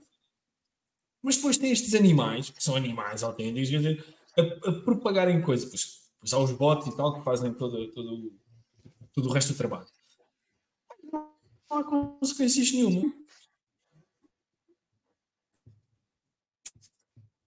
Perdemos o Pedro. Já não estou, já não estou aqui. O que me chateia é. Desculpem, já cá estou de novo, estou aqui uma, quebra. Estou, estou, estou, estou de volta, não estou? Um, é o leg, é menos é, uma hora. É. É... pois é, menos uma hora, estou, estou sempre a correr atrás de vocês. Uh, é, ou, ou, seja, estas pessoas têm que ter uma penalização e a penalização não tem que vir do chefe, não tem que vir da empresa, não, pá, tem que vir nós, tem que vir gajos consumidores como nós. Pá, de género, pá, este gajo, este gajo já não ouve ouvir mais. Eu dou um exemplo dos comentadores políticos em Portugal que continuam a ter audiências ao domingo à noite, isto não vem de agora, há mais de 10 anos atrás, que não acertam uma previsão que seja, não acertam uma, e na semana seguinte estão lá a dar a tua opinião. E nós continuamos a ver e a ouvir e a retweetar e a, e a ouvir clipes na, nas redes sociais. Porque, assim, a credibilidade a mim interessa. Tu falaste num gajo que ainda é dos poucos que vai ter alguma credibilidade, que é o Joe Stewart, tem, tem a sua newsletter e é, é um gajo à antiga, daqueles que ainda escreve com papel e caneta. Pá, realmente o gajo quando fala raramente, raramente está errado. Ele quando fala, fala não, com credibilidade. Fala com... Mas, mas, essa foi a diferença, é que ele não se pôs a, a, a mandar rumores, entende? Ele estava, ele, ele simplesmente escreveu que pá, e é isso que eu acho que é o bom trabalho, entendes? E tal como tu, e, man, é isto que a gente quer consumir, é já que falam nisto, é pá, pessoalmente, eu acho que estes são os prós, estes são os contras. Veja a Red Bull que uh... pode fazer isto por conta disto, veja o Alonso poder fazer isto por conta disto, veja o Aston Martin fazer isto por conta disto, o Pérez fazer isto por conta disto. Man, é uma análise. Está bem feito. Uma análise Não é... informada, com factos, com fontes, inclusivamente. E acho que o termo técnico que estamos à procura disto é jornalismo. Jornalismo. Jornalismo é ter uma fonte, ou duas ou três, ter uma informação, confirmá-la, não confirmá-la e analisar, vou pôr isto cá fora, porque pá, tem esta informação. Não tenho que dizer de onde é que ouviu. O jornalista não tem que revelar as fontes. É princípio Estado, nos princípios do Estado de Direito, é o jornalista ser livre e estar e poder proteger a origem da sua informação. Mas aqueles gajos não são jornalistas. Portanto, para mim, para mim são, não são reporteros, são boateros. E como boateros, eu não, sinceramente, pá, não, não os quero ouvir. Ainda não, não me podcast boateros. Olha, pode, não, pode ser, podes dizer ao chefe que ficou, ficou esse o título do, do podcast de hoje. Para mim, lá está, por ser um purista, por ser um bocado, um bocado palermo até nas minhas, das minhas paixões, eu vou lá, não, não dilapidem mais um bocadinho, quer dizer, já basta usar a pancada na bancada, agora também tem estes caramelos no paddock, dentro do paddock, como passe, a dizer... Vê lá positivo, daqui a bocado andam lá eles... Andam eles à porrada lá dentro para, para darem a primeira informação. Olha, sei que era. Mas queres ver, queres ver Não dês ideias que a FIA ainda aumentou o bilhete de paddock. Olha, olha. Eu paguei é isto para mim, para mim. Mais ainda. Mas eu pagava. Se, se, se, puder, se puder tentar uh, adicionar. Força, força. Uh, para mim, uh, eu tentava alargar isto a uma questão que, que também me parece um bom país interessante, mas só para, para que é a qualidade do jornalismo que se faz à volta da Fórmula 1. Um, mas, mas antes disso, só um pequeno parênteses de outra coisa, de outra questão que é uma preocupação que, que, que tenho, acho que todos devemos ter, uh, que, é, que é, o que é que se pode confiar hoje em dia ou não. Ou seja, eu, eu não vi, a, prim, a primeiras reações que vi não foi, não foi do, do Fabregas, foi uma notícia que o Alonso ia para a Red Bull. Pá, e não acreditei no rumor, mas pronto, é daquelas coisas que é, um, achavas piada e entretém e, e fui ver mais, mais, a fundo. Um, mas, mas não. Ou seja, não acreditei, mas opá, não, há coisas mais estranhas neste mundo, não é? E depois não aí. acreditas, Exato. mas e depois, e depois é que, fui, é que vi também que havia o comentário de Fabregas, etc. E, e depois até estava no WhatsApp com o Salviano falámos sobre isto.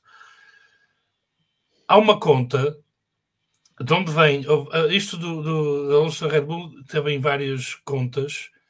Uma delas uh, parecia-me um jornalista, ou seja, é uma conta falsa, é um bot, parece um jornalista ah, e eu não acreditei no, no rumor, mas acreditei na conta, ou seja, no, uh, achei que era uma cena tipo Fabregas, não é? Que é um jornalista a tentar aqui uh, clickbait, uh, a tentar chamar a atenção do pessoal. É o Matthew, Thompson. No fim, a conta era falsa. Não é? é, é o que roubou o concurso do Nuno é Pinto aos tempos. E é isso que, e é isso que, que, que, que acho que pronto, vai, vai se tornar cada vez mais difícil sabermos o que é que é verdadeiro, o que é que, o que, é que não é, e, e é preciso ter cuidado e se calhar eh, e tentamos limitar ao máximo aquelas fontes que, que nós seguimos mais regularmente e, e temos confiança. Mas esta questão do, do, do Fabregas, eu, eu, o, o, o, Rui referiu um par de vezes uh, o Buxton. Ah, bah, eu não, não, não é que tenho uma grande consideração com o Buxton, mas neste caso ele fez o retweet ao Fabregas com um gif de bombas a explodir. Exato, é só alimentar pode dar... mais o rumor. Mas pode dar para diferentes para, lados. Para pode dar para diferentes lados.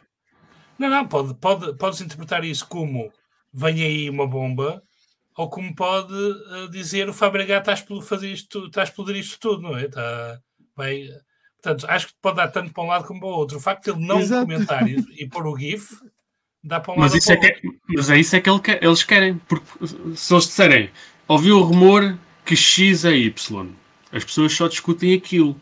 Se eles fizerem uma coisa ambígua, vai haver várias ramificações de discussão.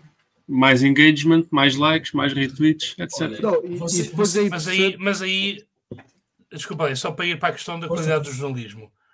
Tivemos esta uma discussão muito interessante sobre isto, uh, ainda na altura da, da Fórmula 1 uh, na Eleven, um, porque a, o, o, problema é que o acesso aos, aos, aos pilotos uh, e, e às, às, personalidades da Fórmula 1, digamos, estamos a falar de diretores ou, ou, ou, ou, responsáveis de equipas de diferentes partes, é limitado e é gerido.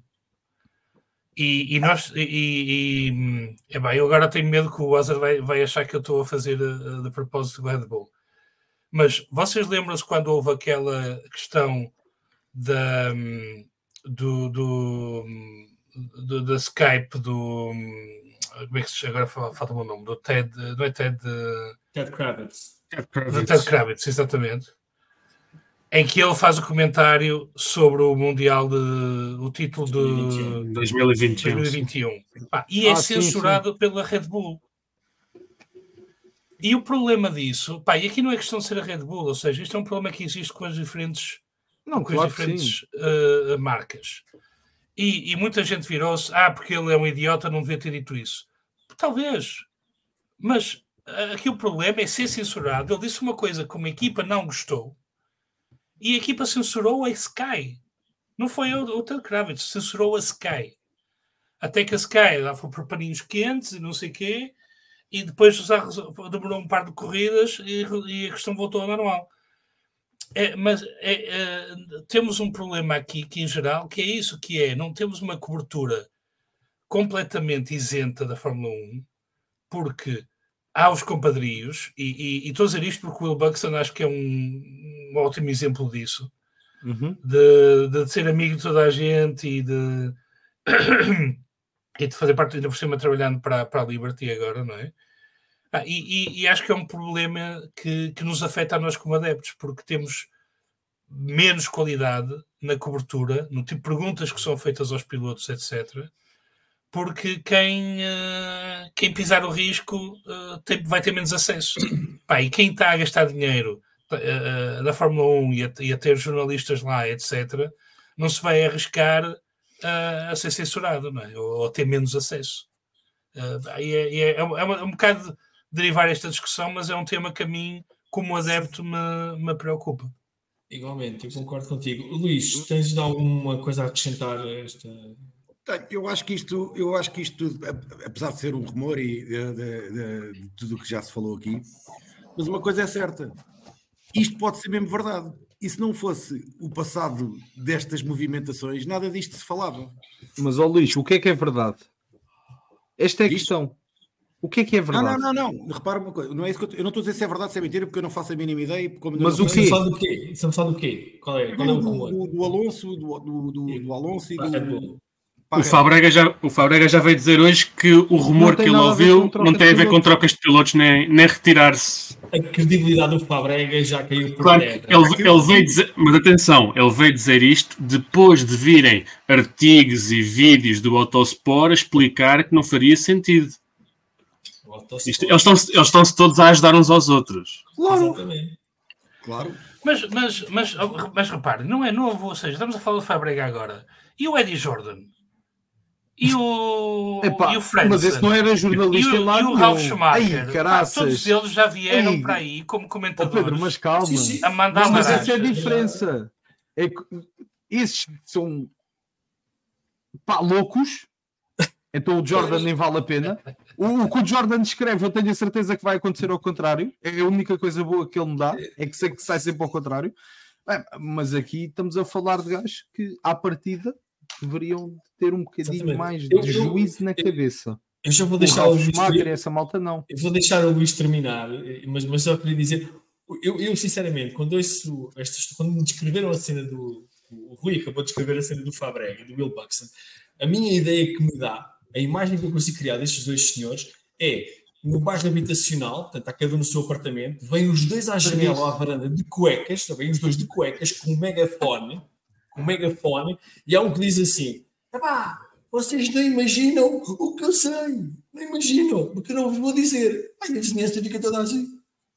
Pá, que temos que chamar os gajos das camisas de forças outra vez. E o outro no prédio da frente, pá, o gajo ali vira uma cena, mas ele também não pode dizer. É isto. Na vida real, temos dois loucos com um megafone num bairro qualquer habitacional a gritar e dizer: Ouçam todos, Mas é isso. todos, é isso todos. Vamos, vamos todos. Epá, não posso dizer. Portanto, a realidade é esta. Portanto, ah, as redes sociais, o engagement e tal. Bullshit. Isso é, para mim, desculpa isso, é merda. Não quero saber. Na vida real, a imagem é esta. Se isto fosse na vida real, se não houvesse redes sociais, era um gajo com megafones era com megafones e mostrar fotografias do almoço. Né? Não faz sentido. Mas é isto que as redes sociais permitem. Porque antes um, alguém dizia que a Terra era plana e era chamado de maluco. Olha, é o bêbado aqui do sítio. E agora ele vai para as redes sociais e tem um grupo. Mas, mas essa é outra coisa que Pá, tu, tu não é digas isso que o Luís está aqui. O Luís está aqui, isso há coisa que não podes dizer que a Terra é plana com ele aqui não, presente, senão ele nunca coisa, ganhava eu, dinheiro eu, no, no, na profissão que faz. A, segunda coisa que eu, a segunda coisa que eu quero dizer, e para terminar a Era mais fácil nisto, é eu sou fã, eu sou fã da liberdade de expressão. Neste aspecto, sendo um ateu praticante, eu rezo à igreja do Ricardo Araújo Pereira, que é, eu quero que os idiotas, todos, deem a sua opinião em voz alta para eu poder saber onde é que eles estão. Eu prefiro saber onde é que estão os idiotas, prefiro saber quem são os tolos, quem são os discretos, como a gente diz aqui nos Açores, os discretos são os inteligentes. Onde é que estão os tolos, os discretos, os fascistas, os racistas? Eu prefiro que as pessoas deem a sua opinião, não quero cortar a palavra a ninguém. Que é para quando eu sair à rua, se conseguir evitar estilo, as bostas de, de animais na rua, não é? Evito, evito, desvio-me para um lado, desvio-me para o outro e não faço engagement com esses. Ah, não, não, não ponham aos tolos como experts, isso é que já não.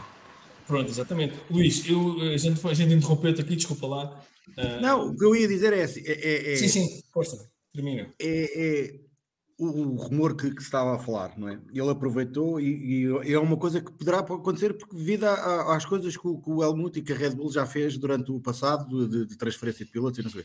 Garanto que se ele estivesse a falar de uma transferência do Williams para, para a AS, mais de metade ninguém ia ligar. Pois, provavelmente. Não... Quem dissesse quem?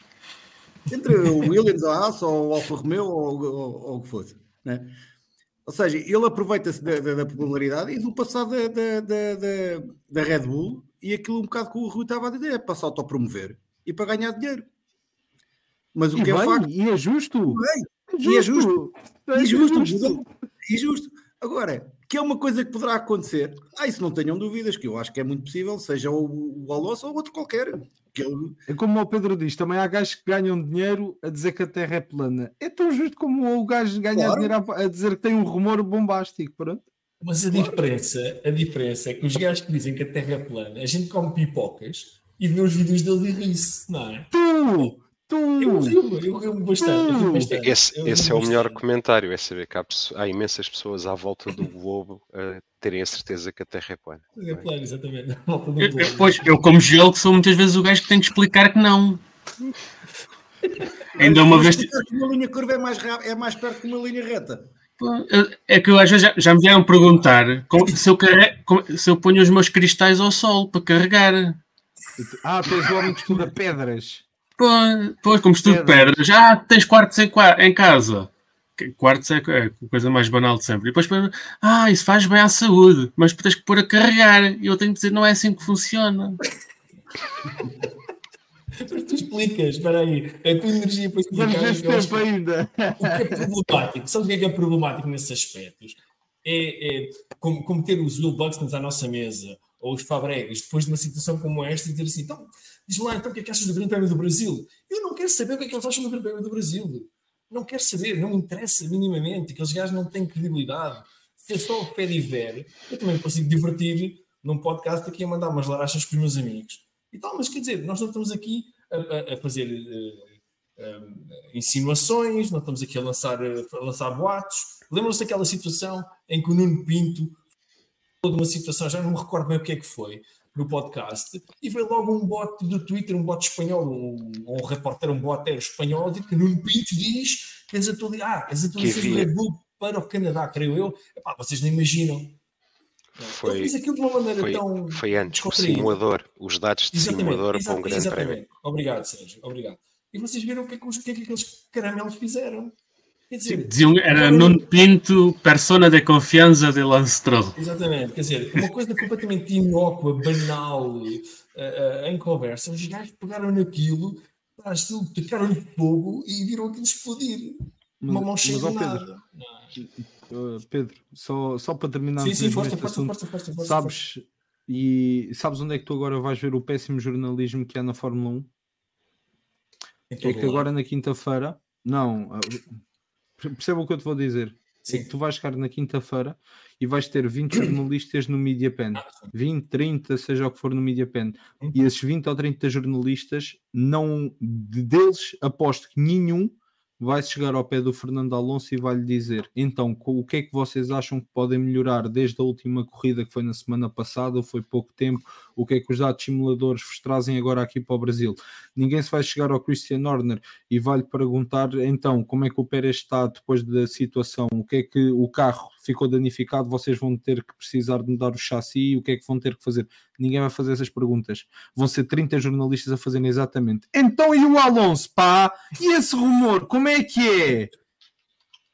E tu vais. Verdade, e isto é é o excelente Bem jornalismo visto. que tu agora vais ter. Bem visto. Sim, mas repara, muitos lá vão estar não são jornalistas, como a gente agora acabou de ver aqui. Eh, Estão lá dois, três, quatro jornalistas, talvez. O resto são, são, são membros dos mídia que não são propriamente jornalistas. Eu não sei se da Sky, por exemplo, aquela malta da Sky, não sei se algum deles é jornalista na verdade. Não sei, não, não faço Fazem um ideia. trabalho, fazem um trabalho jornalístico, eh, fazem trabalho Jornalístico. jornalístico. Portanto, a partir daí, quer dizer, deveriam Sim, mas- fazer trabalho jornalístico. Desculpa, fazem, deveriam. A gente, sabe, a gente sabe que não fazem, não é? Não, não. Eu, eu, eh, pá, sinceramente, como é que vou começar a ver as corridas de Fórmula 1 se tem como fazia com os jogos de futebol? Tirava-lhes o som e via só a imagem. Eh, e é basicamente vou tentar ouvir no F1 TV só aquela, aquela versão sem comentário e, e crio eu os meus cenários na minha cabeça e tento imaginar. e- Olha, Já, o- agora vês o Alonso e o Pérez a tocar em si e já pensas logo, estás a ver? Eu sabia, o Alonso sabia. para a Red Bull no próximo ano. olha o, o José Santos é que comenta e bem. É bem ou mal, estamos, estamos todos a falar disto. É verdade. Sim, sim, mas eu, eu estou, a falar, eu estou a tentar falar disto sem falar do rumor. Isto fique claro, eu não estou a tentar saber se o Alonso vai apanhar um bilhete de ida para, para, para a Red Bull. Não me interessa, sinceramente, o rumor a mim não me interessa. E o quis trazer É a forma como, foi, fa- como o trabalho está a ser a feito. fonte, a, a gênese do problema, vindo de pessoas que deveriam ter responsabilidade e juízo por terem alguma credibilidade aparente, que não a têm. Portanto, isto o rei vai nu, o imperador não tem roupas, pá, e nós continuamos a ouvir estes gajos a dar-lhes credibilidade. Eu já há muito tempo que, lá está, por não ir ao Twitter, por não frequentar as redes sociais de, de uma maneira mais ativa, estou-me borrifando para o que eles dizem e para o que eles acham. Mas sabes o que mais, Pedro? Isto mostra a confiança. Isto também mostra a confiança. Como Isto assim? mostra a confiança. Ora, deixa eu ver se eu consigo explicar. Mostra a confiança que eles têm no trabalho deles próprios. Ah, E o que é que eu te quero sim, dizer concordo, com isto? concordo. Pá. Se não- puxando a brasa mais uma vez à minha sardinha, hum, eu quando tive, quando, ti- quando tive que dizer que o Marques ia para a Gresini, eu sabia porque é que o estava a dizer. Não me vou alimentar por conta de rumores, acho que não. Man, estás errado, estás errado, acontece. É o teu trabalho. Umas vezes acertas, outras vezes falhas. Acontece. Nunca vais ser Sim, perfeito. Mas Entendes o que não eu quero dizer? pessoalizar em ti. Não querendo pessoalizar Não, em ti. não, não. Eu, tô- eu só te quis foi dar o exemplo. Claro. Alguém que abre a boca para dizer o seguinte: o piloto X vai para a equipa A, ou eh, o piloto B vai para a equipa W, ou o diretor Uhum. e que diz isto e, e stands by it. Não, isto foi o que eu, é o que eu vos posso reportar. Não é reportero, não é isto, não é botero, é reportero. Eu, eu, isto, isto tem credibilidade. E depois de vir-se a verificar, epá, não aconteceu. Sim, mas aquele gajo tem responsabilidade e, e dizer não. Realmente a minha fonte falhou. Estes gajos, Agora, se tu já vais com boatos é porque nem sabe. Pá, eu, eu uma sei-me receita de ensinar uma coisa. Quando tu tem, qua- quando, quando a bomba é muito boa, tu queres ir ter para ti. Não a vais meter cá fora, Exatamente. dourar a pílula e teres 30 mil pessoas a querer falar sobre ela. Man, não- quando não tens nada, não tens Eu- nada e vais andar cá a querer Olha, fingir e a puxar brasa à tua sardinha e ser vou- falado durante uma semana. Vou encerrar este assunto. O, o- o Sérgio já falou da próxima, ou tu já falaste da próxima quinta-feira. Eu vou encerrar este assunto pedindo encarecidamente ao Conde de Monza que vá buscar a sua licença de jornalista novamente, por favor, à Ordem dos Jornalistas ou ao Sindicato de Jornalistas. Epá, e que venha dar uma lição a esta malta. Isto não é dar graça à Sport TV, nem ao João Carlos Costa, mas é assim: aquele homem ainda vai dando umas notícias, sem ser jornalista, diz ele, dito por ele, vai, vai acertando. Portanto, quer dizer, e não tem propriamente, não, não está nas pistas durante, durante os grandes prémios. Portanto, isto não é assim tão difícil, digo eu. Mas pronto, vamos deixar-nos então de falar dos, não dos rumores, mas das fontes dos rumores.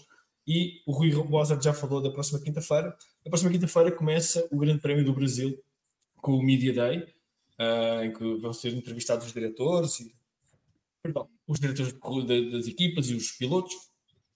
vai ser a última do Triple Header, que começou nos Estados Unidos há duas semanas, teve o Grande Prémio do Estado do México, esta que passou, e vamos agora para o Brasil, circuito de Interlagos, que é um dos meus favoritos. É um circuito que eu gosto muito, é uma pista a sério, tem montes de relva, que é uma coisa que eu adoro, que metes o pé fora, já fostes.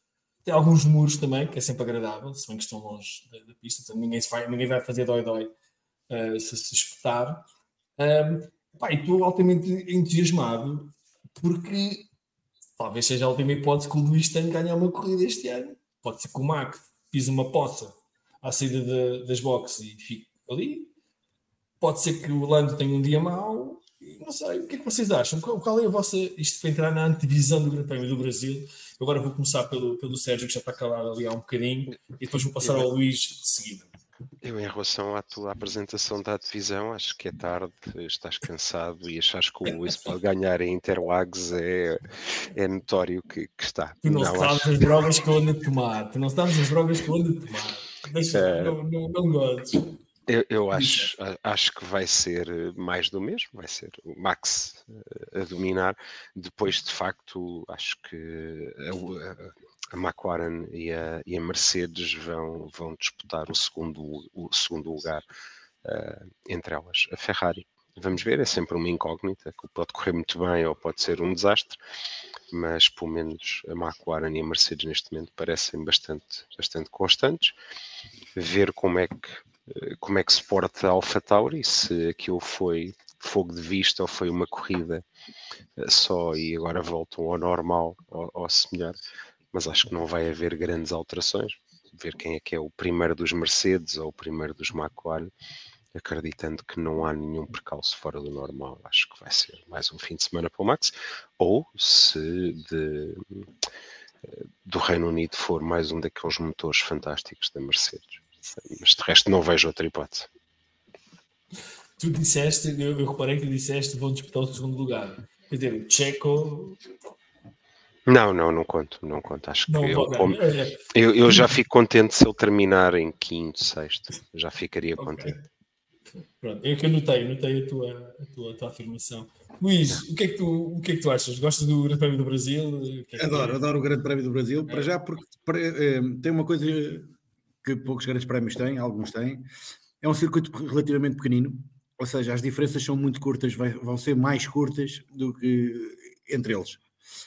E sendo uma volta mais curta, há menos probabilidade do Max fugir tanto. Ou seja, pode ser uma, uma, uma corrida uh, mais interessante, seja ele quem for, seja a McLaren, seja a Mercedes. Eu, Ferrari, não acredito, sou sincero, nem, nem o Pérez, porque acho que o Pérez está de cabeça, tem a cabeça completamente destruída. Uh, o Max arrebentou com ele. O, relativamente entre a McLaren e a Mercedes, acho que vai ser uma corrida muito gira a tentar ali apanhar o Max não esquecer uma, uma, uma curiosidade, desde salvo de 2017, quem faz a pole position no Grande Prémio da Hungria ganha o Grande Prémio do Brasil. Não quer dizer nada. Também vi é essa hoje. Hã? Também vi essa hoje. É, é uma, isso, é uma coisa, isso é uma coisa a Sean Kelly quase, não é? Isso é uma coisa a é. Sean Kelly. E estou esperançado. Eu eu gosto mais quando há mais competitividade, estar sempre a ganhar o mesmo, eu dou todo o mérito à, à Red Bull e ao Max, que tem é mais que do que merecido, mas é, a gente gosta de ver é a competitividade, e carros lado a lado e a disputarem ali curva a curva e ao, e ao, e ao, e ao décima de segundo. Porque a gente estamos a falar, estamos a falar em, 5 km, a diferença é grande, é grande, mas estamos a falar em meio, meio segundo, pá. São 5 décimas, e num circuito tão pequenino, pode ser que as coisas ganhem mais. Não, eu acho que ele vai fugir à mesma velocidade, vai chegar, como diz aqui o F. Martins, Rui, não sei se está a ver o último comentário. Oh, estava a rir disso. Uh, diz o F. Martins, sendo a pista mais curta, há a possibilidade do Max dar pelo menos umas voltas ao P2. É verdade, é, é verdade. Ele, ele, vai fugir, ele não foge tanto porque como o circuito é mais pequeno, está sempre a uma distância mais curta, aí tens razão. É isso que é uma questão física. Acho que é uma questão física. Não, porque tu tens, depois tens umas zonas DRS maiores e, como, sim, e eles, sim, quando sim, estão atrás da DRS, já não conseguem fugir tanto.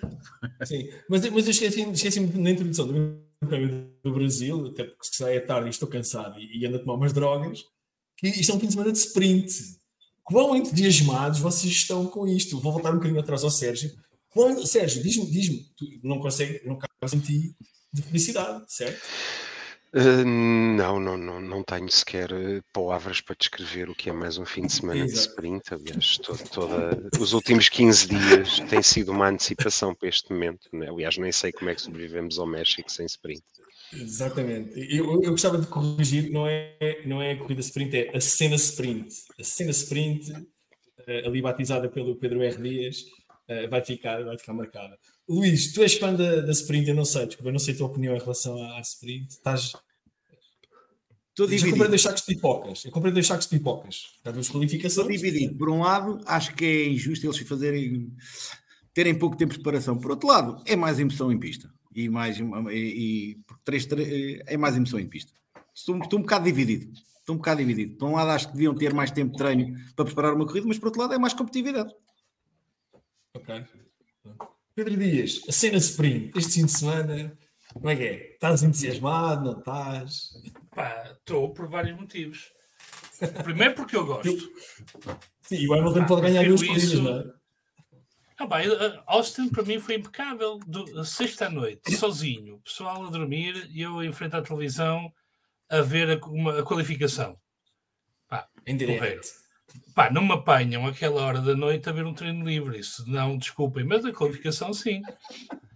Na, no dia seguinte, uh, sprint, impecável. E depois, pá, gostei muito de Austin, sprint, weekend, fim de semana sprint, um, aquelas horas, impecável. A Interlagos também vai ter horas interessantes esse, nesse aspecto. Eu gosto de, de gosto de sprint. Opá, prefiro ver qualificações a treinos livres, prefiro ver uma sprint a, a, a, prefiro ver qualificação e, e, e, sprint a treinos livres. Ah, eu não sou um, um die-hard da Fórmula 1 como pessoal que, que está ali a ver os treinos livres e a ver se os gajos estão a fazer uh, com, com muito combustível ou pouco e que pneus é que estão e não sei o quê. É pá, não. Eu leio depois os resumos quando me dá para isso e, e chega. Um, alguns, alguns circuitos vejo, uh, mas também não preciso ver em direto. Ou seja, para mim o treino livre, a valia do treino livre em direto é, é zero. Uh, porque às vezes vejo porque circuitos que gosto e que gosto de, de ver os onboards, etc. E, e sou capaz de ver um bocado do treino livre. Ah, do resto, não. Por muito que eu gosto da cobertura que, que a Sport TV faz e que consegue entreter bastante durante os treinos livres, não, não, é, não, é, não, é minha, não é minha praia. Portanto, prefiro qualificações e prefiro sprints. Epá, e como dizia o Luís, uh, não conseguem ter tempo para, para treinar e, aproveitando que não está aqui o Salviano para não me bater, não, não têm tempo para desenvolver o carro, azareco. Então, usem uh, uh, os computadores ou o que quiserem, usem outras corridas, não gosto, gosto deste fim de semana. Portanto, este fim de semana alegra-me. Ainda para mais, sabendo que a Red Bull normalmente uh, tem mais dificuldades neste fim de semana porque não consegue fazer lá o programa deles como, como gostam de fazer, é, um, é um, ainda mais uma, um atrativo, uh, é um, um, atrativo adicional à, à ideia da, da sprint. Portanto, pá, e, e, como já vocês, como já também foi referido, ah, gosto muito de Interlagos, é um dos meus circuitos preferidos. Um, gosto dos, dos onboards, gosto dos offboards, uh, portanto, gosto de ver por fora também, porque há circuitos que funcionam bem no onboard, mas não funciona, não são tão bons por fora, não é? Alguns citadinos, por exemplo. Uh, neste caso, gosto de tudo. Aquilo parece, acho que o Norris também deve gostar que aquilo parece um, um campo de golfe, não é? Com aqueles os montes e os verdes e isso tudo. Um, portanto, gosto muito de, de, de, de Interlagos e uh, estou ansioso. Acho que é unânime, acho que Interlagos é unânime. Pedro Quixapuz, Brasil, cena sprint, fim de semana entretido. Eu já comprei dois sacos de pipocas este fim de semana, não sei se me vou engasgar ou não. É, a, sprint, a sprint acaba por eh, tirar um bocado a pica depois da corrida de domingo, que uma pessoa já sabe qual é que são os, o, o, ritmo de corrida dos carros. Mas, mas sim, é um circuito que eu gosto muito, Interlagos. Uh, acho que lá está, favorito é o Max, se bem que eu acho que a Ferrari pode ter um bom carro, como tem boa velocidade de ponta. Uh, portanto, eu acho que vai ser polo do Leclerc com uma vitória do Max, como é costume. Uh, eu, porque acho que lá está, na corrida aos Ferrari vão ter dificuldades uh, com os pneus e vamos ver se talvez consigam ir ao pódio ou não. no ano passado houve carros irem para as duas paragens e outros irem para as três. Uh, acho que este ano vamos, vamos a ver, vai depender também do ritmo que eles estiverem nos médios e do o quão longe os conseguirem levar.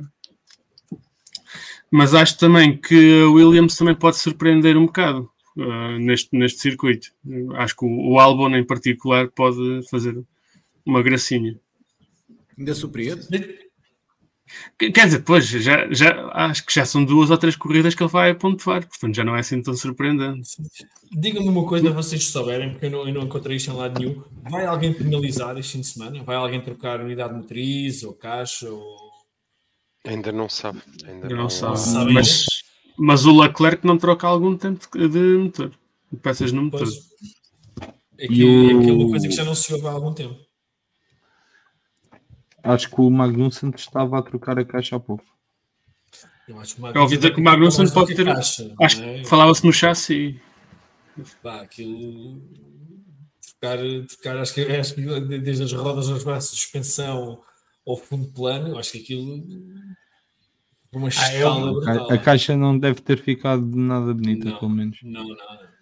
Ah, eu, eu acho que o Max, para desafiar o, o, o Luís, o, o Luís Carlos, uh, devia fazer o que ele fez há dois anos, que é partir do fundo da, da, da grelha só para mostrar que consegue chegar lá, que consegue chegar lá à frente.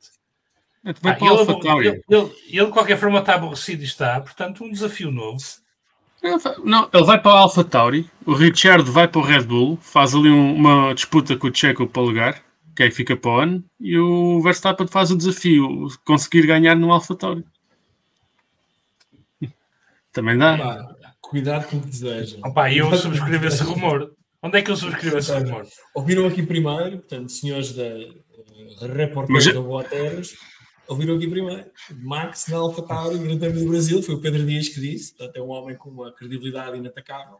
Não, foi Pedro Cachapuz que disse. Pedro Cachapuz. É um rumor entre Pedros. Não me metam nisso, porque eu, em relação ao Max, não, não, não quero lançar boatos nenhums. Uh, já, disse, já, já comecei a dizer que ele nasceu na Bélgica, portanto já, já me chamaram tudo menos pai. Uh, Rui Wazard, uh, Grande Prémio do Brasil, Eu. Interlagos, o que, é que, o, que é que, o que é que tu esperas? Continua a ser um erro tremendo Interlagos não fechar a temporada, mas isso já é um problema criado há muito tempo. Uh, epá, custa-me dizer que Interlagos não é o melhor circuito do calendário, porque depois também há Monza e Spa, mas Interlagos, uma coisa é certa: corridas boas é raro não dar. Um, quanto à questão da, da sprint, eu não sou fã da sprint, não, não me acrescenta muito, mas sou mega fã de ver duas qualificações. Pá, nunca escondi que é o pico máximo do fim de semana é qualificação e se puder ser oferecido com duas, para mim ainda melhor. Agora o resto, pá, é, é, um pouco como o Pedro estava a dizer, o Cachapuz, é a questão de tu revelares muito do teu jogo domingo ao sábado e isso também acaba por uh, acaba por estragar um pouco aquilo que, que é corrida de domingo, mas pá, nós somos fãs, portanto só, só deixamos estragar aquilo que queremos. Portanto, a partir daí é saber jogar com aquilo que há. Quanto ao, quanto a, ao que poderá acontecer, eu não estou tão com tanta fé, e já tinha dito isto há algum tempo aqui neste espaço, que Interlagos seja uma pista tão Red Bull e tão à vontade para o Max andar eu, eu estou em crer, uh, à semelhança do ano passado, que a Mercedes aqui pode surpreender. E não é surpreender por trazer só, o, como o Sérgio há pouco brincava, só trazer um motor novo. Acho que é mesmo um, um circuito onde a Mercedes se enquadra bem e onde conseguem meter o carro a funcionar realmente bem. O ano passado foi o Russell que, que lá venceu, se não me falha a memória, uh, num ano em que a Mercedes estava ainda pior do que aquilo que estava este ano. Acho que nem, nem há comparação possível para a carroça que era a Mercedes da temporada passada, mesmo nesta fase da época, para aquilo que temos, temos hoje em dia. Por isso não, não vejo assim com tanta facilidade uma possível vitória do Max. E acho que o Hamilton aqui, por ser o Brasil, por ser um circuito que ele adora, por ser um circuito como ele nunca escondeu, é, é, um circuito caseiro dele, não é? em casa. É, é exato. É, é, agora também é o circuito caseiro dele, mas é um circuito onde ele se sente em casa. Pá, até pela, pela forma como, como, o circuito tem o seu layout e tudo mais, um, sente-se bem e é sempre um nome a ter em conta em Interlagos. O, o, Hamilton é aquele gajo que se neste momento tivesse a conduzir uma Williams, eu continuava a dizer, calma que é Interlagos, pá, e se há homem que lá se dá bem, uh, é o Hamilton, por isso há que ter em conta e não acho que seja assim tão fácil como querem pintar uma vitória do, Red, do Max e da Red Bull em Interlagos. Acho que vai ser uma corrida muito disputada mesmo, uh, desde a qualificação de sexta-feira. Vai ser uma, um circuito, é um circuito que proporciona muitas ultrapassagens, mas ao mesmo tempo também proporciona muitos toques, e isso para a acaba por ser interessante. Perceber se até que ponto é, é, que vai toda a gente aguentar o parque fechado para domingo? É preciso ter em conta isso. Um circuito que surpreende sempre também pelas condições climatéricas, onde tu começas a correr e está um sol desgraçado e passado 5 voltas estás com uma chuva torrencial lá em cima. É preciso ter em conta que, lá está, é a magia de Interlagos também por si próprio e, e, não é só pelo layout que nós gostamos, não é só pelas fotos que nós gostamos, também é esta questão de, de, de não termos um clima certo uh, durante toda a corrida também acaba sempre por dar aquela magia de Interlagos. Já não sei se foi o ano passado, se foi há dois anos que o Kevin Magnussen lá sacou uma pole por causa da chuva. Não sei se vocês se lembram disso. Ano passado? Foi ano passado. Foi ano passado. Pronto. Por isso, lá está. Não foi, só, não foi só por causa da chuva. Foi, foi... Não, foi porque ele fez um grande tempo antes daquilo começar. Antes da chuva, e, sério. E, porque o Russell, enquanto a pista estava seca, o Russell teve um, uma saída. Uma saída na. na, na Podemos falar disso depois. Exatamente. Pá, mas eu, a, eu, a, questão eu, é que. Não, é mas, tiveste, mas tiveste mudanças. Tiveste uma das corridas épicas à chuva do, 2016. do Max. Uh, 2016. 2016. Foi, foi, foi. Foi, foi o primeiro ano da Red Bull. É pá, que, que, que, que, foi, foi, daquelas, foi daquelas de se tirar chapéu uh, também. Até o peão, até o Aquele peão, na, é, mas aí é muita sorte. Eu ouvi muita gente a dizer. É, eu gostei mais da ultrapassagem ao Osborne. É, muita, é Pedro, muita nós sorte. podemos contar a história que a gente quiser. Ele, é assim, as trajetórias que ele foi buscar naquela curva de entrada na reta grande, as trajetórias que eram sempre diferentes pôr o Rosberg aí, creio eu, não foi? Que a se puxou nessa curva. Sim, por fora, por fora.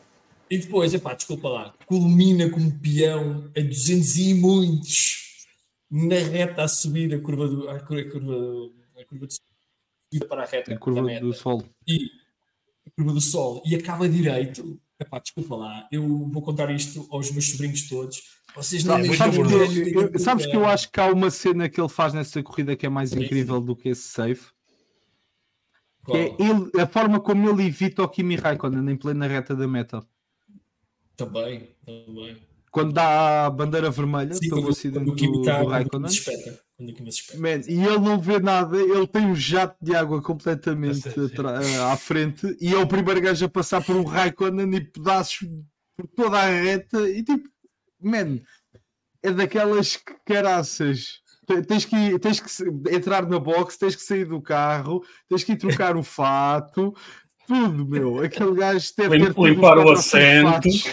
Ah, sim, é, sim, sim. De novo. Em relação ao Brasil, deixa-me só voltar um bocadinho atrás. A corrida carteira do Lewis Hamilton é o Mónaco, porque é lá que ele não paga impostos. Portanto, não é nem Silverstone, nem ao Brasil. Dele e dos outros todos. Eu vou falar do Luís, que é aquele que eu gosto de. O Alonso, não, o Alonso. O Alonso está em Espanha. O Alonso, o Alonso está, em Espanha. está na Suíça. Na Suíça. Está na Suíça. Está na Suíça. Mas se estava na Espanha, achei que era. Não sei que seja. Agora, o Luís Hamilton não é o Reino Unido, não é o Brasil. Portanto, ele se não paga impostos lá, meu amigo, não é o teu circuito caseiro. Ele também não, paga impostos no Brasil. Pois não, mas também não paga no Mónaco, mas é lá que ele vive. Portanto, Na Inglaterra. Ou seja, é, é, é pátria, não paga impostos, é pátria. Não paga impostos, não paga impostos. É, no Brasil há uma coisa que eu gosto especialmente, e já vou falar do Grande Prémio em si, mas há uma coisa que eu gosto especialmente que é do, de, das bancadas. Há uma cena que desde puto, desde miúdo me habituei a ver um, os carros de bombeiros, era Jacarepaguá, era Rio de Janeiro, muito, alguns de vocês não se devem lembrar disso, em que os carros de bombeiros regavam, era o primeiro Grande Prémio da temporada, era em, em, em março ou em abril, eles regavam uh, as multidões. E depois ter uma coisa que eu tenho saudades de ter na Fórmula 1, que é pilotos brasileiros com qualidade. Ter um Piquet, ter um Senna, É, depois mais tarde estavas um Barrichello ou um, ou um Filipe Massa. Uh, eu ainda pensei em trazer o Filipe Massa para o programa, mas eu decidi que não. Decidi que não. Ah, mas eu vou trazer. pois, está bem, já vai. Já calculado, mas vais ter. Já me roubaram o memória. Calma, não, não, não. Vamos, vamos por ordem. Vai dar memórias para todos. Uh, no Brasil, o que é que vai acontecer? Epá, eu vou pôr o meu chapéu de alumínio e como estou cansado e é tarde e ando a tomar drogas para as minhas dores nas costas, eu sinceramente gostava de ver o Hamilton a ganhar uma corrida, mas não seja, pá, teve um interregno do ano sem ganhar, ter dois, pá, não queria que fosse aqui o ocaso da carreira dele, gostava de ver a ganhar uma corrida. Se não ganhar ele, e para dar graça ao Salviano, para não ser expurgado deste podcast para o futuro, pá, gostava de ver o Fernando a fazer um, brilhar, um. O problema é que o gajo tem um trator Uh, parece que. Eu acho que eles não foram buscar o carro com a McLaren, eu acho que eles foram foi à, à Mercedes buscar um chassi antigo do ano passado e, e estou a tentar ver se aquilo dá alguma coisa. Uh, Vocês são tão mauzinhos. Ser circuito Red Bull ou não, eu acho que isso hoje pouco importa, sinceramente. Eu acho que aquilo, quando tens um super carro, um super piloto, este carro é muito mais dominador que alguma vez o FW12 ou o FW11 foram. Muito mais dominador, não, não há nem sequer há comparação. Depois um piloto altamente consistente, altamente uh, à prova de erros, praticamente. Tu estás a dizer um que um carro com suspensão ativa é menos dominador do que este carro? Estatisticamente, este é mais dominador que o Ah, estatisticamente sim. Sim, sim, ok. É disso, é disso que estamos a falar. É? Quer dizer, não, o carro de 92, entrar para as contas. Estamos a falar do FW14, não é? FW14 do Bic. Sim.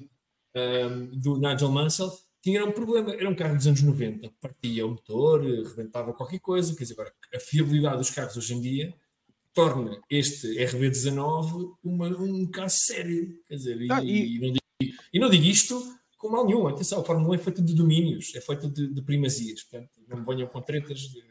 Eu, eu, eu posso estar errado.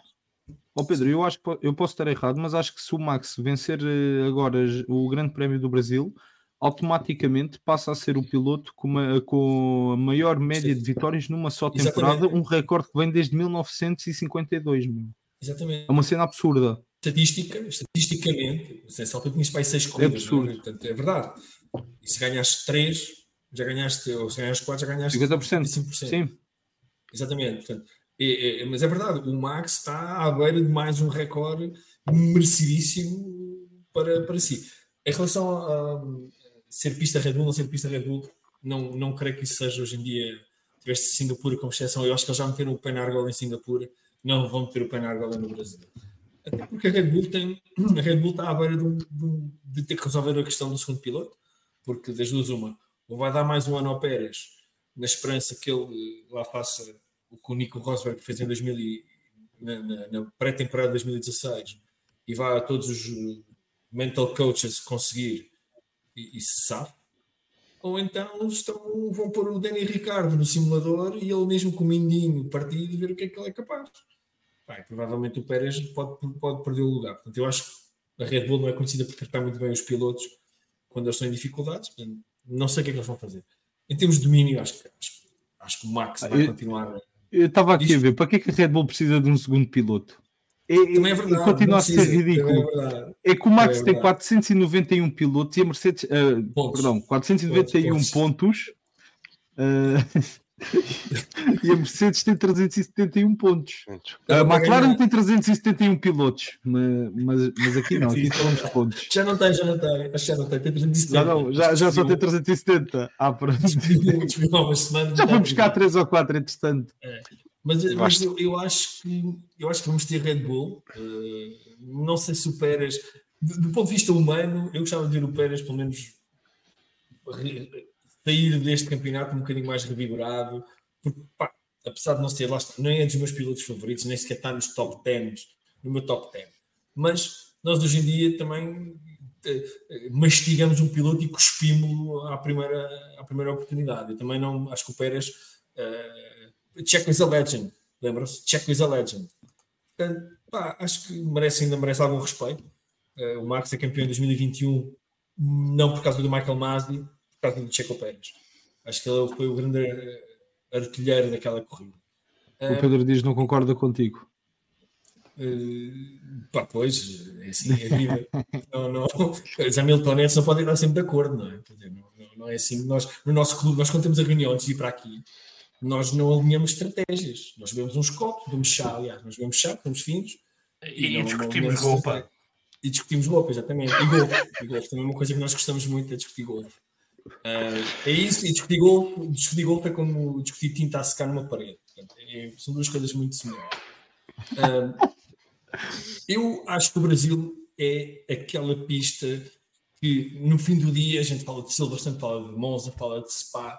Epá, mas se a gente for a ver, a bem da verdade, o Brasil é quase aquela corrida que a gente só se lembra que vai haver e quando vê, e é verdade, meu, temos um corridão pela frente. Eu, pelo menos, acontece nisto. O calendário é tão longo e tão difuso, tão bem feito pela, pela Liberty, que epá, quando me lembro que há Interlagos, é como, é como, é como me darem uma, uma daquelas, lá está, droga para as costas. Fico, e pá, espetáculo, ainda me vou divertir um bocadinho este ano. Porque Cidade do México é fixe, mas chamarem Peraltada a curva Nigel Mansell é uma afronta. É uma afronta. Quem não se lembra da peraltada não devia falar nisto, não é? Google it. Até o Alexandre já está nos comentários uh, a falar sobre finanças e impostos. Uh, eu acho que vai ser um grande fim de semana, apesar de ter a cena sprint pelo meio. Eu, por respeito ao Pedro Dias, lá está, vou comer as minhas pipocas e vou tentar entusiasmar-me com elas. Eu entusiasmo com os treinos livres, mas eu sou estilo um peixinho dourado. Eu vejo um objeto brilhante, que é um treino livre, e fico logo todo a tremer e vou ver. Depois, depois já estive a perder aqui uma hora com isto, afinal, mas depois o treino livre a seguir eu vou ver outra vez. O meu problema é mais grave do que vocês imaginam. Eu acho que vai dar Max, acho que vai dar Red Bull, e espero sinceramente que a Mercedes esteja lá para colher algum fruto de algum insucesso da, da, da, da Red Bull. Mas há um gajo também que eu gostava muito de ver ganhar a sua primeira corrida, que é o, que é o Lando, que é Norris, que anda à procura dela há não sei quanto tempo, já merecia é um piloto mão cheio. Já que o Jorge foi capaz de ganhar uma corrida no Brasil ano passado, acho que se o Lando ganhasse este ano já tinham como trocar galhardetes na próxima vez que forem ao Burger King. Um, já, já podiam trocar mais, mais cromos entre eles. Portanto, a minha antevisão do Grande Prémio do Brasil é um corridaço do Max para variar e depois cá atrás eles todos a pancada uns com os outros, que é aquilo que a gente quer ver. Pancada, atenção, não é como nas bancadas do México. É sem fazer dói-dói, sem puxar cabelos. Um, e essa é a minha esperança, sinceramente, essa é a minha esperança e é isso que eu, que eu gostava. Por falar nisto, por falar nisto, e antes de entrarmos no último tema da noite, sim, o podcast não vai até às 4 horas, não, não pensem nisso. Uh, por falar em tema do Brasil, eu lembro-se no início da transmissão, eu falei no, no grupo do WhatsApp que nós temos criado agora, que o João Salviano criou, ao qual vocês podem aderir através do, da nossa Linktree no Instagram. Uh, o João Salviano vai estar no grupo, vai estar ativo, portanto, uh, comentários, perguntas, questões, não é propriamente um watch along, cada um vai ver a sua maneira, mas será interessante haver mais. Eh, agora estamos a falar de engagement. Nós não andamos à porrada aqui para depois vocês nos irem ver a sexta e ao sábado no, no, no, grupo do WhatsApp. Portanto, não se esqueçam de ir, ir também ao Instagram, já agora o Instagram é gerido pela, pela Inês. Tem lá alguns explicadores, tem algumas, algumas publicações bastante interessantes que também uh, uh, vocês deviam, deviam consultar. Para terminar o programa de hoje, resolvi trazer uma coisa que não trouxe a semana passada, que é o VFF Memória. E, e, já percebi que vamos ter aqui, se calhar, algum tipo de negociação entre o Rui Wazer e o Sérgio Matos, porque, eh, pelos vistos, são dois fãs, confesso, do Felipe Massa. E entendam-se lá, então, por favor. Ah, eu dou vez ao Sérgio, como é óbvio. Não, não, Rui. Não, sempre primeiro. Sem problema, eu não, vou, não, não. Eu vou, eu vou puxar por ti, Sérgio, então diz-me lá tu. Então, eu tua, começo. Qual é a tua memória? Eu começo com um grande prémio de Interlagos em que uh, Felipe Massa, em 2008, era uh, virtualmente uh, campeão do mundo e de repente deixou de ser. E essa foi assim uma grande imagem. Mas agora quer ser vez. Isso, isso depois já é, outra, já é outra questão. Acima de tudo, lembro-me, porque eu também não acreditei, porque eu acreditei ou não, estava a torcer por ele uh, e também não queria acreditar que aquilo tinha acontecido. Uh, e então foi, além de ser algo que foi doloroso para o piloto, na altura também foi para mim, porque ele ainda por cima corria para, para a marca que eu na altura queria que ganhasse, entretanto mudei de cores. Mas, mas foi talvez esse o maior, o maior momento. E quem ganhou foi o Lewis Hamilton, que passou o Glock, se não estou em erro, e por isso ganhou mais dois pontos. Dois pontos. Ok, mas é essa, essa memória, mas é, eu não percebo essa memória feliz, sem infeliz. Okay, é, uma, é uma memória tremendamente infeliz para mim. Tremendamente infeliz. Eu queria que o Massa ganhasse. Ah, ok. Uh, Luís, Luís Tiago, qual é a tua, a tua memória? É um bocadinho mais antigo, 1991, aquelas últimas voltas do Senna sem caixa, pá, para mim foram uma coisa do outro mundo. O, Marcelo, o Patrese a aproximar-se e ele a aguentar o carro sem, sem, em sexta velocidade, aquilo é, epá, é sobre-humano. Sobre a chover, começou a pingar, começou a pingar. E, e, e, que, e, que, nunca tinha ganho no Brasil, não é? Com essa drama. É verdade, a primeira vitória, só ganhou duas vezes, foi em 91 e 93.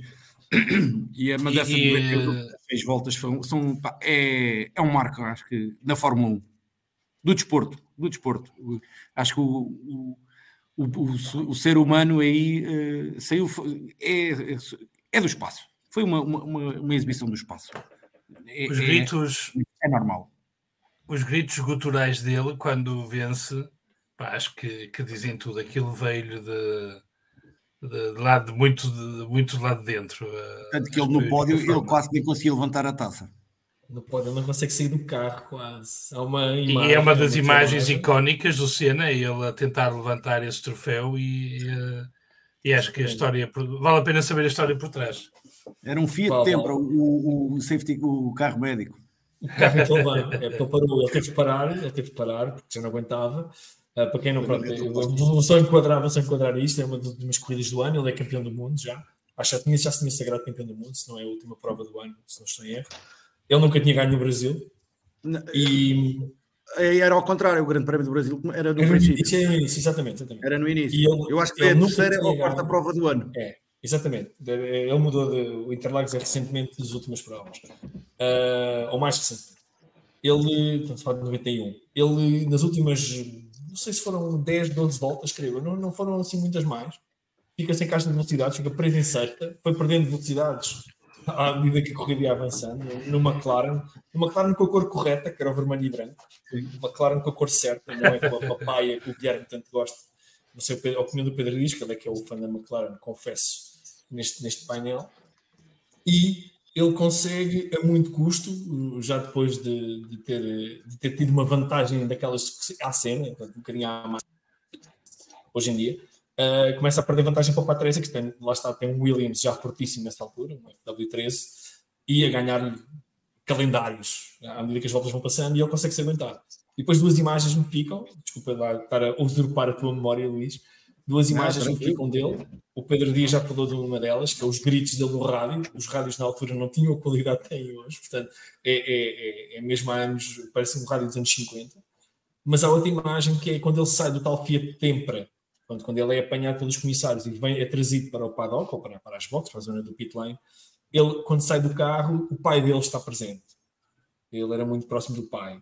E o pai tenta abraçá-lo e ele tem tantas dores nos braços ele grita com o pai, grita com ele e, no fundo, aconchega-se no colo do pai como uma criança. Portanto, é, é, ver um homem, tricampeão do mundo, nesse ano ia ser, tri, iria ser tricampeão do mundo, a, a ter o colo do pai, humanizou o Senna. Eu nunca fui fã do Senna, não sou fã do Senna, mas consigo, e consegui naquele dia, epá, yeah, lágrima no olho, realmente isto é uma cena especial, ninguém fica indiferente a isto e, e lembro-me também bastante bem disso. Foi, foi um dia memorável para a Fórmula 1. Depois no pódio, pronto, levantar a taça, não consegui levantar. É, o Piquet também já tinha feito isso no passado, já tinha tido dificuldade em levantar um troféu no Brasil, que eu, que eu me lembro. O troféu era pesado. Lembra disso foi em Jacarepaguá. Foi em Jacarepaguá, exatamente. Ia desmaiando também. Mas isso sim, foi do calor. Sim, foi do calor, exatamente. Pedro Dias, a tua memória é pá, eu vou trazer a, a, a Hamilton em mim. Eu tinha pensado de, de falar de, de, Estamos a falar de Brasil uh, e tinha pensado trazer 2021, mas, mas, mas queria trazer 2022 porque. Um, Ah, porque uh, o, o, Hamilton era o, o, é o piloto com mais anos consecutivos com vitórias. E o primeiro ano da carreira dele, um, em que ele não ganhou, foi ano passado. Ah, e eu, como, como fã do Hamilton, tive esperança que acontecesse. Ah, e para mim, Interlagos, e, e já ouvi pessoal uh, a comentar: ah, mas quando houve oportunidade, quem ganhou foi o Russell. É, é preciso saber a história desse grande prémio. A mim dói-me porque acho que uh, o Hamilton teve tanto azar naquele grande prémio que, uh, que lhe privou de uma, de uma vitória muito provável. Um, pá, primeiro começa a qualificação em chuva, não é? Que é o Kevin, fim da bocado falamos, que o Kevin Magnussen um, uh, faz a pole. Ah, porque aquilo estava pista seca Magnussen fez um tempo louco logo de início, que ficou toda a gente boca aberta.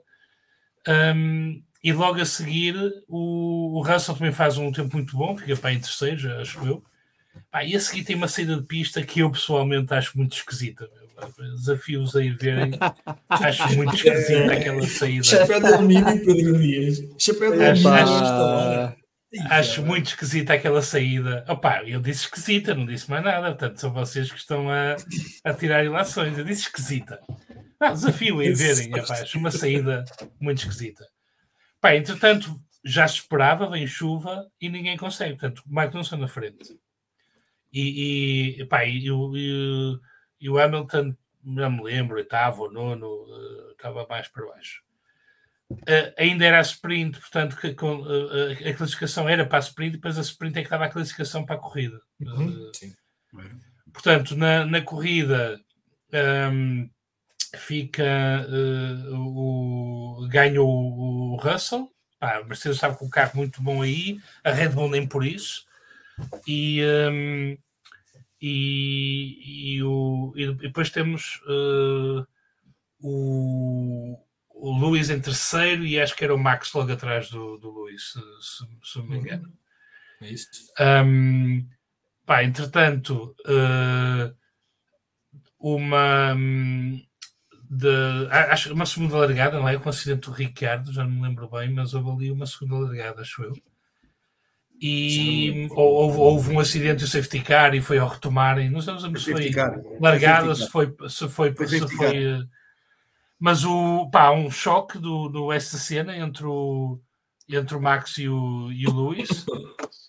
o Max tem que ir à box e fica bastante para trás, portanto ficou praticamente fora da, da, da corrida. Pá, o Luís desce para o oitavo e, e recupera até segundo pá, e acaba a corrida ali várias voltas na, na traseira do, do Russell uh, que estava mesmo a, a pressionar e, pá, e, e a ver se conseguia, pá, e a perspectiva que eu tinha foi que ele ainda conseguisse, pá, mas não teve ritmo, ou seja, ritmo para estar colado e para chegar a ele teve, mas não, não tinha o suficiente para, para ultrapassar e, e o Russell então teve a vitória.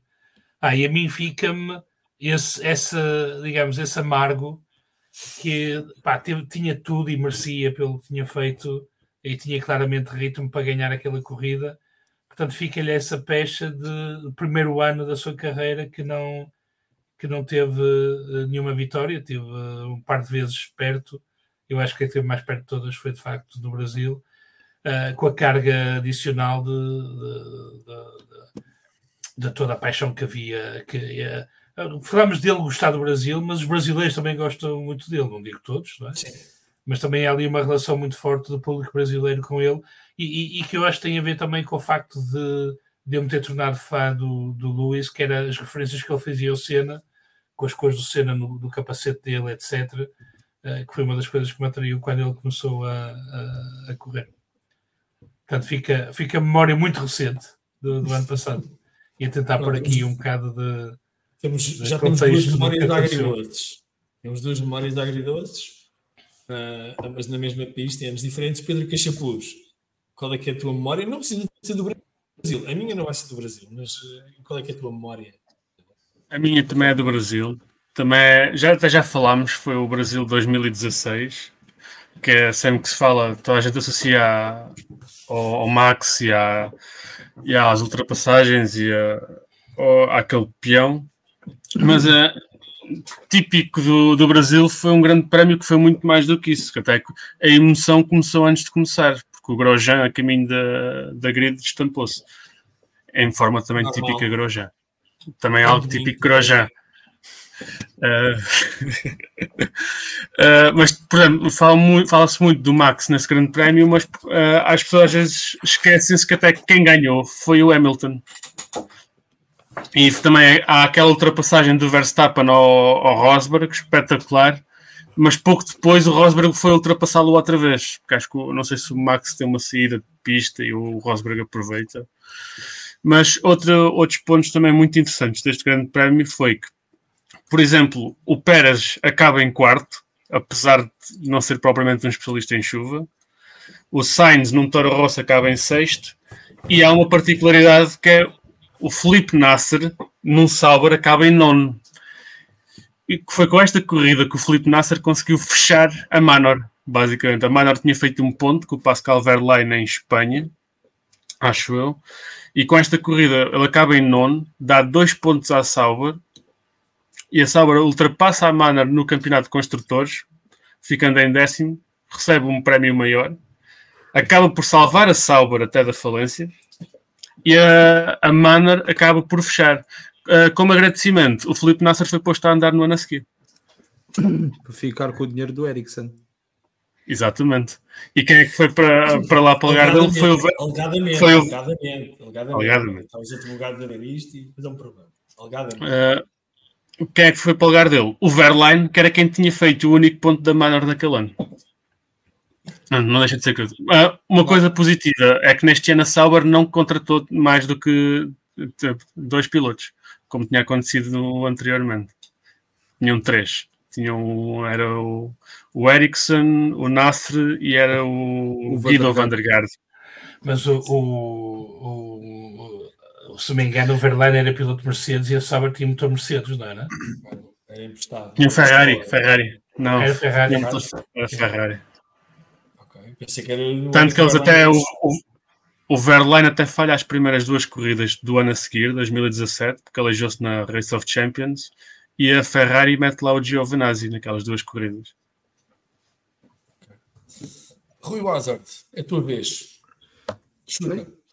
Tendo em conta que já falaram de 2008 e 2016, e isto que vale é que um gajo ainda consegue ter boa memória, resta-me trazer 2003 Interlagos, não é?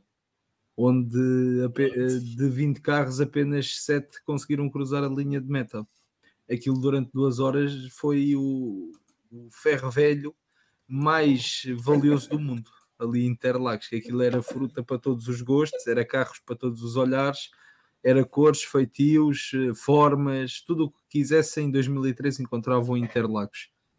Uh, mas o mais engraçado dessa corrida não é o facto de termos 13 carros parados pelo circuito, mas sim o facto de que só no Grande Prémio seguinte é que o vencedor realmente recebeu o troféu, porque as cagadas da direção de prova não são uma coisa de agora, também já aconteceu no passado. Ora, para quem não sabe o que eu estou a falar, estes senhores já, já, já sabem bem.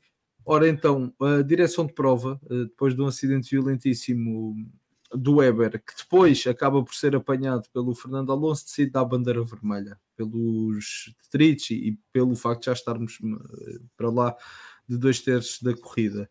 Assim sendo, bandeira vermelha, os meninos olham para os resultados e, como têm que voltar duas voltas atrás, ora vamos dar então a vitória ao, ao Kimi Raikkonen, já que foi ele que abriu a volta 53 na liderança e que o Giancarlo Fisichella ultrapassou o Raikkonen só na volta 54 e eles diziam que a bandeira vermelha tinha sido à volta 55.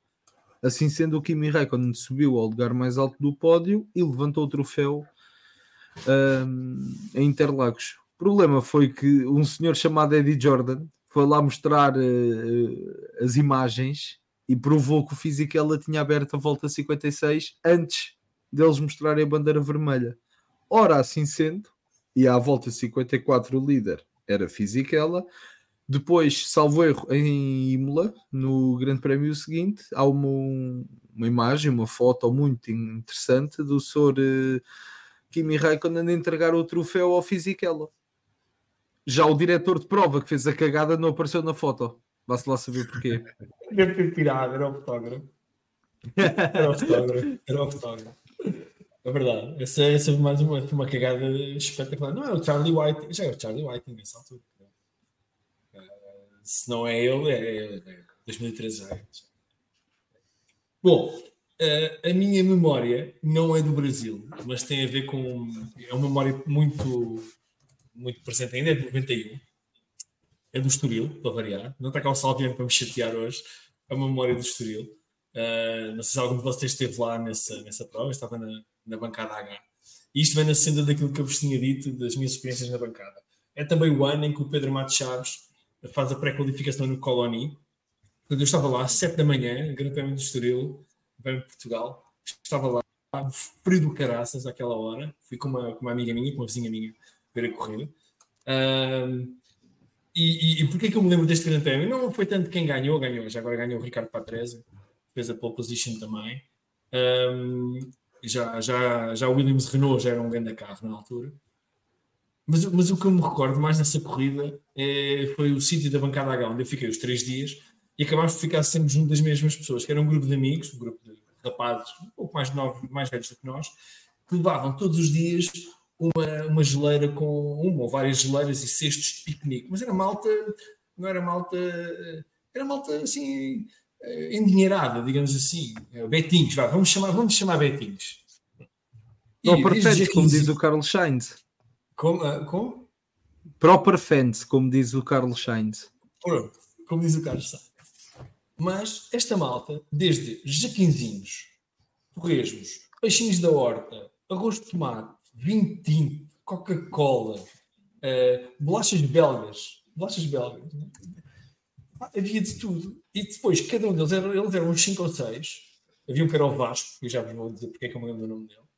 Uh, todos eles partilharam com toda a gente que estava à volta deles e cada um deles apoiava o seu piloto. Havia o do Senna, havia o do Prost, havia o do Massa, uh, havia, claro, nós todos do Pedro Matos Chaves, como é óbvio. Uh, e, posso-vos dizer que é das memórias mais queridas que eu tenho da Fórmula 1. Porque era malta mais velha do que eu. Eu estava lá armado com a minha bandeira da Ferrari, porque na altura não havia Schumacher. Portanto, antes de Schumacher, Pedro Felipe era fã da Ferrari.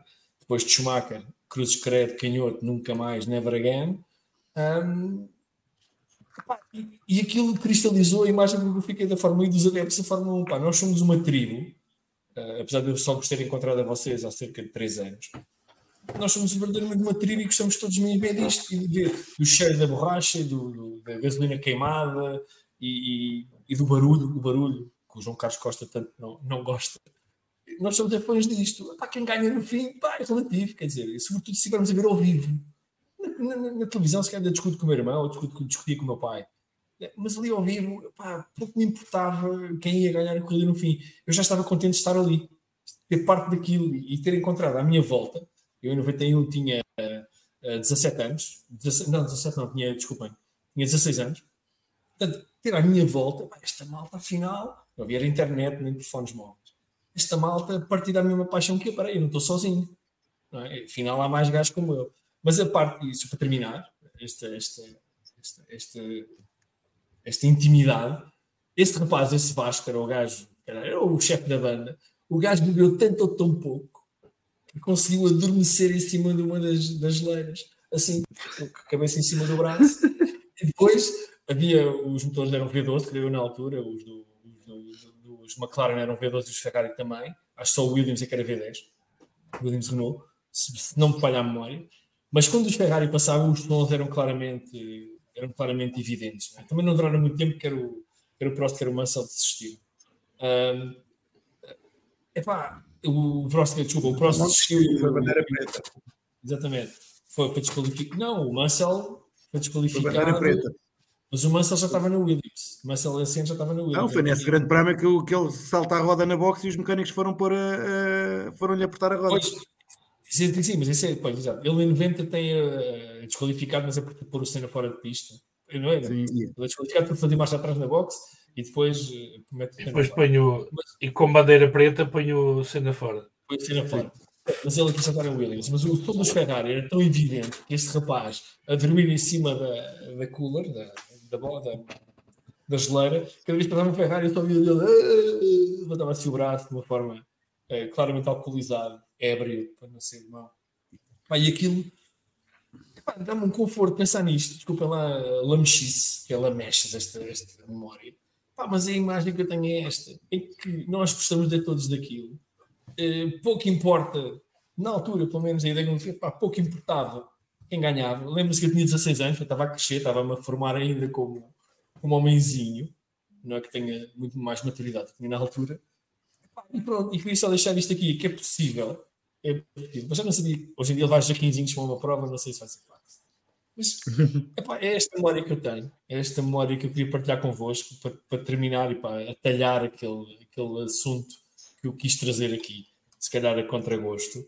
Epá, mas acho que isto é importante de, de falar nisto. É possível fazer isto. É possível nós discutirmos e, e, e apoiarmos equipas diferentes e pilotos diferentes apaixonadamente, eh, de uma forma intensa, não sermos uns sacanas uns para os outros. Ah, não vale a pena. Isto, é no fundo, é um desporto, não é? Quer dizer, eu não vou zangar com ninguém por causa da Fórmula 1. Não, nem pensar nisso. Longe de mim. Portanto, não sei se algum de vocês estava lá, talvez o Luís.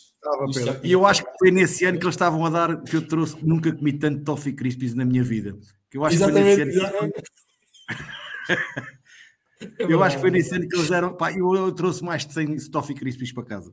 Eu tinha, eu tinha um casaco da Ferrari também, ainda tenho esse casaco guardado, e trazia os bolsos cheios de Toffee também, mas muitos deles derreteram o caminho de casa. Já foi ao final do dia. Já não. não estavas em bancada já agora. Né? Gostava mais da E do que da H. Da E dava para ver a reta interior e dava para ver atrás o tanque. Exatamente. exatamente. Sim, é, eu nem nunca estive, nem nunca vi, pelo menos Fórmula 1 nunca vi, vi outras provas. Bom, uh, meus amigos, estamos já com. Posso só fazer um. Podes, claro, só, claro. só, vai ser muito rápido. Ah, vontade. Uh, dizer que um dos momentos épicos de, de, de, da Fórmula 1, uma das imagens épicas, é também em Interlagos, que é a entrevista do Martin Brundle ao Kimi Raikkonen, em que o Martin Brundle é pergunta, pergunta onde é que ele esteve, porque é que ele estava atrasado. E o Kimi Raikkonen disse basicamente: pá, fui. fui uh, I was taking the shit. É dizer como, como ele disse. Portanto, essa, isso foi no Brasil, para quem não sabe. Foi, foi. encostado ao muro, exatamente no grid, né? já no, no pit lane. Sim. Ele falhou a parada dos pilotos, não foi? Foi assim uma cena. Foi qualquer coisa do Pelé. Ah, do Pelé, é verdade, é verdade. É verdade. Pá, o, Kimi, o Kimi fora da pista, eu gostava muito mais no fora do carro do que dentro do carro, sinceramente, é muito mais divertido. E foi lá no Brasil que o Kimi uh, também vai, quer, quer, quando quer voltar à pista, vai encontrar um, encontra um portão fechado. De encontra, não, exatamente, encontra um exatamente. portão fechado. Na Ferrari, sim, sim, encontra um portão fechado. Não, foi na Lotes. Foi na Lotes. Foi na, ah, foi na Lotes, sim, sim, não, exatamente. Pá, a minha memória realmente a história já, já vai à vida. Uh, não sei se mais alguém tem alguma coisa a acrescentar, algum apontamento que queira fazer. Nós não vamos chegar às 3 horas. Não? Também para poupar, para poupar a fita. Uh, acho que não esqueci da memória de ninguém, acho que não falhei nenhum assunto. Se calhar o podcast não foi tão sumarento como habitualmente, mas olha, hoje foi o que foi possível. Eu quero agradecer a todos os que estiveram a ver-nos, a, a ver-nos aqui em direto, que fizeram like, tocaram lá no, no sininho, os que nos vão ver ou ouvir mais tarde em, em podcast. Quero mandar um abraço a todos os que estiveram no chat com quem, a, quem não, a quem nós não nos referimos, mas eu não, não me esqueço de ter visto ali o Bruno Paiva, que é uma, um, um gajo simpático que eu gosto bastante. Um, tivemos aqui o Alexandre que veio destoar a qualidade dos comentários que todos tínhamos visto até agora, portanto, veio, veio claramente baixar a qualidade do, dos participantes no chat. Um, e agradecer-vos a vocês que participaram comigo, ao Rui, ao Rui Waters, ao Pedro Dias, ao Sérgio Matos, Pedro Cachapuz e ao Luís Tiago Martins. Não se esqueçam, sexta-feira, a partir de sexta, Grande Prémio do Brasil, Talviano vai estar no grupo do WhatsApp. Provavelmente um debrief na segunda-feira, a, a, hora a ser anunciada com a Inês Oliveira Martins e o João Amaral. E o VFF, vamos falar de como volta na próxima quarta-feira, 9 horas Portugal Continental, 8 horas, menos uma hora nos Açores. Portanto, aqui do Paial dos Açores, um bem-aja a todos, haja saúde e até à próxima.